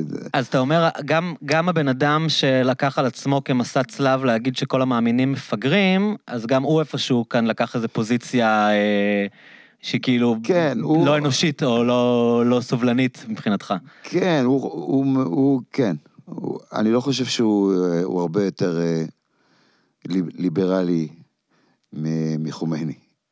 כי בסופו של דבר גם הוא לא בא live and let live, כאילו גם הוא בא איזשהו מקום של להגיד משהו על האחר, לכפות אה, על האחר אה, תפיסה מסוימת. אני ניסיתי לקרוא את אה, פסוקי השטן, קניתי את הספר, וקראתי שני עמודים והפסקתי, אי אפשר לקרוא את זה. זה פשוט ספר אינטל... כתוב בשפה כל כך גבוהה וכל כך הרבה מילים שאני לא מכיר. ועכשיו חשבתי, בן אדם שכותב... קראת אותו בעברית? אני לא זוכר אם mm-hmm. זה בעברית או באנגלית. אה, אבל לא, פשוט לא הבנתי. ו- ואמרתי, רגע, בן אדם כותב כל כך מורכב וגבוה, ולמעשה הוא, הוא משוחח עם האסלאם, שהוא, אסלאם זה כן. לא כזה גבוה, אתה יודע, זה שפה של עתיקה, כן. של אנשים בגובה העיניים. של מיליארד וחצי מאמינים. כמו כאילו. התנ"ך, כן. כן. אז כאילו, מה הוא מנסה, מה הוא רוצה לעשות? מה, הוא, הוא, הוא, הוא למעשה בורח הוא אומר, אתם לא מבינים כלום, אתם לא מבינים בשפה שלי שאני כותב באנגלית פה גבוהה, אל תבלבלו לי את המוח. אני כבר צודק ממילא, בגלל שאני יותר טוב מכם. יותר חכם ממכם ואני אינטלקטואל. כן, כן, וזה נראה לי דפוק, אתה יודע. ו- וכמובן שחומני נראה לי דפוק, כי הוא רוצה להרוג אנשים... שכותבים ספר. ש- שלא מאמינים, כן, שכותבים ספר. וזה, וזה שהוא אומר, העלבת לי את, ה, את הנביא, מה, כאילו מה, הנביא כל, כל כך מסכן שמישהו יכול להעליב אותו. כאילו זה, שני החבר'ה האלה הם לא לרוחי, וזה, וזה מה שאני אומר בשיר. וצריך להגיד שזה נאמר בהרבה הומור, וגם העיבוד הוא, יש בו הומור במוזיקה. כן, אה, כן, זה הוד. מאוד מומלץ. זה הזכיר לי, אה, רגע, שנייה ששאלתי אותך באיזה שפה, אתם בבית בעצם כל השנים מדברים באנגלית? כן. ואשתך אה, לא מדברת עברית בכלל? אשתי אמריקאית, אני מדברת עברית, אבל יותר נוח לה לדבר אנגלית. ואני תמיד דיברתי איתה אנגלית מרגע שהכרתי אותה. אני למעשה מדבר, כאילו, הפזם שלי באנגלית הוא עצום, אני מדבר יותר מחצי חיים אנגלית כל יום. אז אה, אתה יודע, עם שגיאות אולי. אז מעניין שכאילו התחלת בשפה זרה, עברת, למדת את העברית נכון, והגעת לאנגלית, זה כאילו הדבר הזה מלווה אותך כל החיים. מאוד נוח בשפה שלא נוחה לי, כן. אה, יש, יש שיר באלבום החדש שהוא אה, יקר לך במיוחד? אני אוהב את בזרועות שלך, שזה שיר אהבה, אתה יודע, די אני חושב שהוא מזכיר, הוא, הוא מזכיר לי את, אה, את בעינייך, מזכיר לי את אה, אה, כל דבר קאט. זה שיר עצוב, כאילו אהבה, לא יודע, שיר, שיר בלי ציניות, בלי טיפת ציניות, בלי טיפת אירוניה. ואני אוהב, ואני אוהב גם את, ה, את, ה, את העיבוד ואת הלחץ, המנגינה יצאה נורא יפה, בעיניי. ו- וזה שאתה מסוגל לכתוב היום טקסט כל כך אישי, כל כך ביוגרפי, זה, זה עניין גם של הגיל, שפחות אכפת לך כאילו, או יש לך, אולי יכול לפני 20 שנה לא היית אה, נחשף ככה בשיר? הצורך שלי להתחבא מאח... מאחורי אה, אה, עמוד, אה, באמצעות הומור ו- ואירוניה וציניות, אה, פחת לאחרונה, כי אני בטיפול פסיכולוגי. אה, וזה עוזר לי, אתה יודע, אני עדיין ציני, אבל, אבל פחות. אני יכול, אני יכול לדבר בכנות שעה. את, אתה בטיפול פסיכולוגי לאחרונה? כי אני חשבתי תמיד של תגיד לי איך אתה מרגיש, זה, זה שיר על טיפול פסיכולוגי, וזה שיר מלפני 20 שנה. גם אז הייתי בטיפול פסיכולוגי והפסקתי, כן. לא, זה בן אדם, תראה, פסיכולוג זה משהו מטורף, זה, משהו, זה בן אדם שהעבודה שלו זה להקשיב לך שעה. הוא לא יכול להגיד לך, לך, אני משעמם לי, עזוב. אני... אגב, אתה יודע שיש את הטיפול... כן, יש לי, אני צריך לעשות כמה שיחות טלפון, עזוב אותך עכשיו. הוא לא יכול להגיד את זה. כאילו, זה ייעוד מטורף. אני לא הייתי רוצה להיות כזה, אבל אה, יש מישהו שרוצה להיות. ואני אף פעם לא הייתי בטיפול פסיכולוגי, העניין הזה של להגיד לבן אדם זר דברים שאתה לא אומר לאנשים הקרובים אליך בהכרח, זה דבר מאוד, זה דבר מאוד טבעי, אני חושב, אה, הרבה יותר כן קל לזה להגיד... השלכות. כן, אם, אם אתה נוסע לפעמים במונית, והדברים Mm, שהנהג נכון. מונית אומר לך על עצמו, הם דברים מטורפים. נכון. שזה, את- בנסיעה של שבע דקות, אתה יודע שהוא התגרש, שה, שהילדים שלו בחוץ לארץ, ושיש לו חברה חדשה, והוא גר בחולון, ומקודם הוא היה גר במקום אחר. ו- שכחת את העסק המצליח שהיה לו, שפשט הרגל, כן. תמיד יש להם עסק כן, מצליח. ש- וזה, אני בן אדם זר לגמרי. אני שמתי לב לזה בנסיעות לחו"ל, האמת. שאתה מגיע לאיזה מסיבה בחו"ל, או יושב על הבר, ואתה יודע שאתה לא תראה את הבן אדם הזה יותר בחיים שלך, ואתה נפתח איתו כמו שלא נפתחת עם חברים קרובים אף פעם, כאילו, כי אתה יודע שאין לזה שום השלכות ולא אכפת לך. אה, אלון, מלא תודה על הזמן שהקדשת לי ועל הסבלנות. תודה לך. היה לי ממש כיף ומעניין. ותודה לכם שהקשבתם, ותודה לאילון. ותקשיבו, תקשיבו לאלבום החדש של אה, אלון, ותקשיבו לכל האלבומים של אלון, ותלכו להופעות. אה, אני ממליץ מכל הלב. ביי, תודה.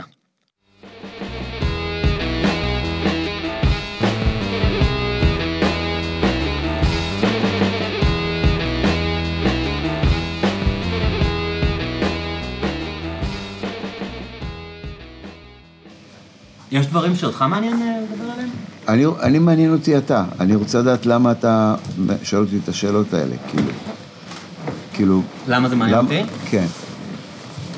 לא, לא למה זה מעניין אותך, אלא מה מעניין אותך. מה באמת מעניין אותך? לעצמך. שאלה מאוד טובה. אני קצת אה, מאוד ב- באינטואיציה, ואני מ- משתדל אה, לא לשעמם אותך גם, אני מודה. אה, ואני מאוד אה, משתדל לא לדבר על דברים אישיים, כי אני יודע שאתה לא אוהב. אה, אין לי, אני אומר, תראה, אני, אני בדרך כלל, אחת הסיבות גם שאני עושה את הפודקאסט הזה, זה שאני, שיש אנשים שמאוד מעניינים אותי, ואני מאוד מתוסכל ממה שאני מקבל במדיה לגביהם. אתה יודע, עשיתי פה שיחה עם זאב נחמה, לא יודע, לא יודע כמה אתה... אה, אגב, מעניין שזאב נחמה, הבן אדם הראשון ששמעתי בארץ שפרגן לו, כי הרי אתה יודע, הם קיבלו כל כך הרבה דיס, זה היה דני. כן. פעם ראשונה ששמעתי שמישהו אומר כאילו שזאב נחמה תותח, זה היה דני סנדרסון אה, כשהם התחילו, והוא, אתה יודע, בן אדם שאתה מרגיש שלא נתנו לו לדבר אף פעם, כאילו, אתה יודע, זה כל כך אה, מקבעים, כל אחד החליטו כבר מהו, כאילו, ה... זה גם מה שקורה עכשיו עם מקס והמדיה, כאילו שולחים עיתונאית והעורך כבר אומר לה מה היא צריכה להוציא ממנו. אתה יודע. כן, אני חושב שהוא... שאלתי אותו, מה עם הרעיון הזה? אז הוא אמר, לא, אני לא עושה את זה. מהמם. האמת שהוא לא צריך. פתאום יכול... אה, סיכמנו בינינו שאם המכירות יהיו מספיק טובות, אז לא נעשה כלום, ואם הם, אה, נצטרך דחיפה, אז נעשה מה שהוא רוצה, אתה יודע. אבל אה, אז איפשהו, אתה יודע, אתה, אתה רואה אנשים שמעניינים אותך, ופעם בין, נגיד, אתה יודע, אתה פותח איזה אולפן שישי, ואומרים, והיום, אלון אולארצ'יק מוציא אלבום חדש. איזה שלוש דקות, שואלים אותם את אותם שאלות שכבר שמעת אותו עונה כן. עליהם עשרים פעם. כן. אה, אתה לא יודע מה הוא חושב על דברים, אתה לא יודע מה... באמת מאיפה הוא בא, אז זה קצת בא לי משם, אני לא יודע. אתה כותב מוזיקה? אה, אני הפקתי מוזיקה תקופה, כן. אה, אני יותר כותב פרוזה ודברים כאלה. עשיתי כמה. זה נותן לך משהו אם אתה שומע את הסיפורים שלי ושל אחרים? אמ, ייתן לך משהו לעצמך? לעבודה, ליצירה? לא, לא להמציא, לא, לא השראה ל, ל, ליצירה, אבל השראה ל... מה זה, מה זה, מה זה אומן, אתה יודע, מה... שאלה מאוד מעניינת, אני, אני התעניינתי במוזיקה בצורה לא הגיונית מגיל מאוד צעיר. ברמה שכאילו זה, כאילו אני מייעד את עצמי לעבוד בזה, בלי שהיה לי ברור למה. וגם כשהלכתי להיות אה, בעריכת דין, ולא הבנתי למה אני תמיד ממשיך להתעסק בזה כל כך, ולבדוק ולהקשיב לדברים, ומעבר לרמה של סתם בן אדם שמקשיב בסבבה, כאילו מבחינת עניין, מי, מנגן, אתה יודע, או לארצ'יק מוציא דיסק, בוא נראה אם זה עדיין אותה להקה, או ש... איכשהו הדברים האלה תמיד עניינו אותי. עם השנים, אז התחלתי לתקלט, ופתאום לידע הזה, כאילו, ולכל הדברים האלה, פתאום, פתאום זה בא לידי ביטוי איפשהו, כי עד אז זה סתם אה, אינפורמציות וידע שאגרתי לעצמי. אה, אבל אני לא יכול להגיד לך שאני כאילו איזה אמן יוצר שמחפש השראה ומבין תהליכי עבודה. אני באמת לא... כשאמרת שאתה כותב, מה, מה, מה התכוונת? אה, כתבתי רומן שלא עשיתי איתו כלום. לא הוצאת עליו? לא. אה, זה היה מין תקופה שחברים אחרים שלי פרסמו ספרים, והיה להם אה, חוויות לא טובות. לא טוב. לא, היה להם, אני חושב, הם הרגישו תסכול מאוד גדול בפער הזה בין אמ, הכמות עבודה שהושקעה בלכתוב את הספר, ובסוף, אתה יודע, יש כל כן. כך, אתה בטח מכרת את זה מאלבומים בקריירה שלך, אתה יודע, אה, מכיר את זה טוב מאוד, אבל אתה יודע... כל כך מעט תגובות. אבל איכשהו ביג ציף הם אה, ניצחו את השיטה, כאילו. כי הם, הם היו ככה. רק ככה. ובמקום לעשות משהו לקהל, אז הם לא, לא עשו את זה. הם המשיכו ככה, לעצמם. עד שגילו אותם, עד שאתה יודע, מישהו נפל לו האסימון. אני הרגשתי בשלב הזה שכאילו אני לא כל כך רוצה לפרסם את זה, ואתה יודע, ולמכור איזה 200 עותקים, ושאיזה עיתונאית בהארץ שקראה את הספר ברפרוף תכתוב שזה לא מספיק טוב, וכאילו, לא יודע, אולי זה פחדנות. אבל uh, ממש סיימתי לכתוב את זה, שלחתי את זה לכמה אנשים שאני מכיר שמקושרים, אמרתי להם, תגיד לי מה אתה חושב, אף אחד מהם בכלל לא קרא את זה. כמו שבדרך בדרך כלל קורא, גם אתה יודע, לבקש מבן אדם לקרוא ספר זה לא לבקש ממנו לשמוע שיר. כן. ואיפשהו אמרתי, כאילו, אתה באמת היום במקום בחיים שבא לך לצאת עכשיו. לתהליך הזה, ושמתי את זה בצד, כאילו. ואז בדיוק התחלתי את הפודקאסט, ואמרתי, אני אעשה עכשיו התעסקות אחרת, ואולי יום אחד זה כבר כתוב, אתה יודע. אמ, וזה זה. שאלה טובה, אני לא יודע, הרבה פעמים אנשים גם שואלים אותי למה אתה עושה את הפודקאסט הזה. אבל האמת היא שזה זה קצת הביג טיפ שלי, כאילו, זה קצת ה... לא יודע, אנשים עושים דברים, כאילו, מעניין לי, אני נהנה. באמת ב-by process הזה יש תגובות מעולות ואנשים נהנים להקשיב, אז לא יודע להסביר כשמישהו כאילו בא אליי באופן קצת קונפרונטלי ואומר לי, למה אתה עושה את זה? לא יודע, למה משורר כותב שירים, למה מישהו עושה משהו? אבל הוא כן כותב שמישהו ישמע. שהוא כותב שיר, אני חושב שכל מי שכותב שיר רוצה שישמע, שבסופו של דבר מישהו ישמע. יואב, לא יואב, יסכים עם מה שהוא אמר, כן יתחבר, זה אולי יש נכון. לזה כל מיני, כל מיני אנשים שרוצים, אתה יודע, את הדרך שלהם מול מה שאנשים כן. רוצים מול המוצר. כן, אבל גם, לי- גם לי יש כזה דבר כמו שלו, שאני אני כל הזמן, אני מנגן ספונטנית בבית וזה, אני ישר מקליט. כי אני מנגן משהו שלא לא ניגנתי בחיים, אתה יודע, משהו חדש. כן. אחר כך לא יוצא מזה כלום. 90 אחוז. אבל אה, זה נותן לי סיפוק, אתה יודע, ש... אפילו רק לשמוע את זה אחר כך. לשמוע את זה עוד פעם, כן. כן. זה כי, כי יש משהו בזה שאתה מנגן משהו ומקליט משהו, זה חלק זה נוצר. זה כאילו כבר זה שם, זה- זה קיים. זה כמו תמונה, זה זיכרון לרגע שהיית ואתה כן שומע את כן. עצמך. אבל גם יצרת משהו, זה קצת כמו לכתוב משהו שעובר לך בראש, הוא- כבר שם, הוא כבר כאילו יצא מה... נכון. גם אם כשאתה מקליט משהו, בזמן שאתה.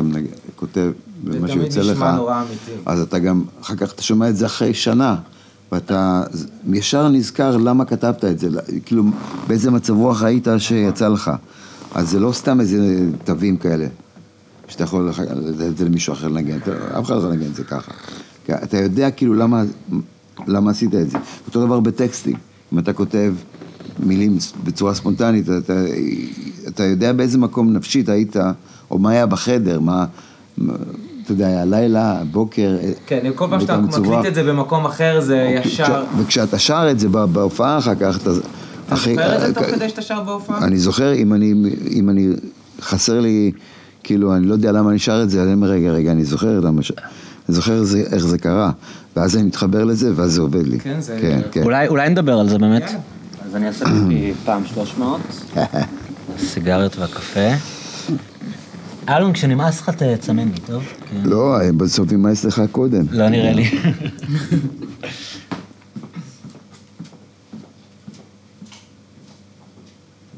זה יפה לשמוע שעדיין, אה, אתה יודע, אחרי הרבה שנים אתה עדיין לוקח את עצמך בהופעות לחזרה לשיר. למקור של השיר, זה לא מובן מאליו. לא, אבל אחרת אין לזה משמעות, אתה יודע, אני לא יודע... ב- ב- במשחק, אתה יודע, בשחקנים, תיאטרון, זה...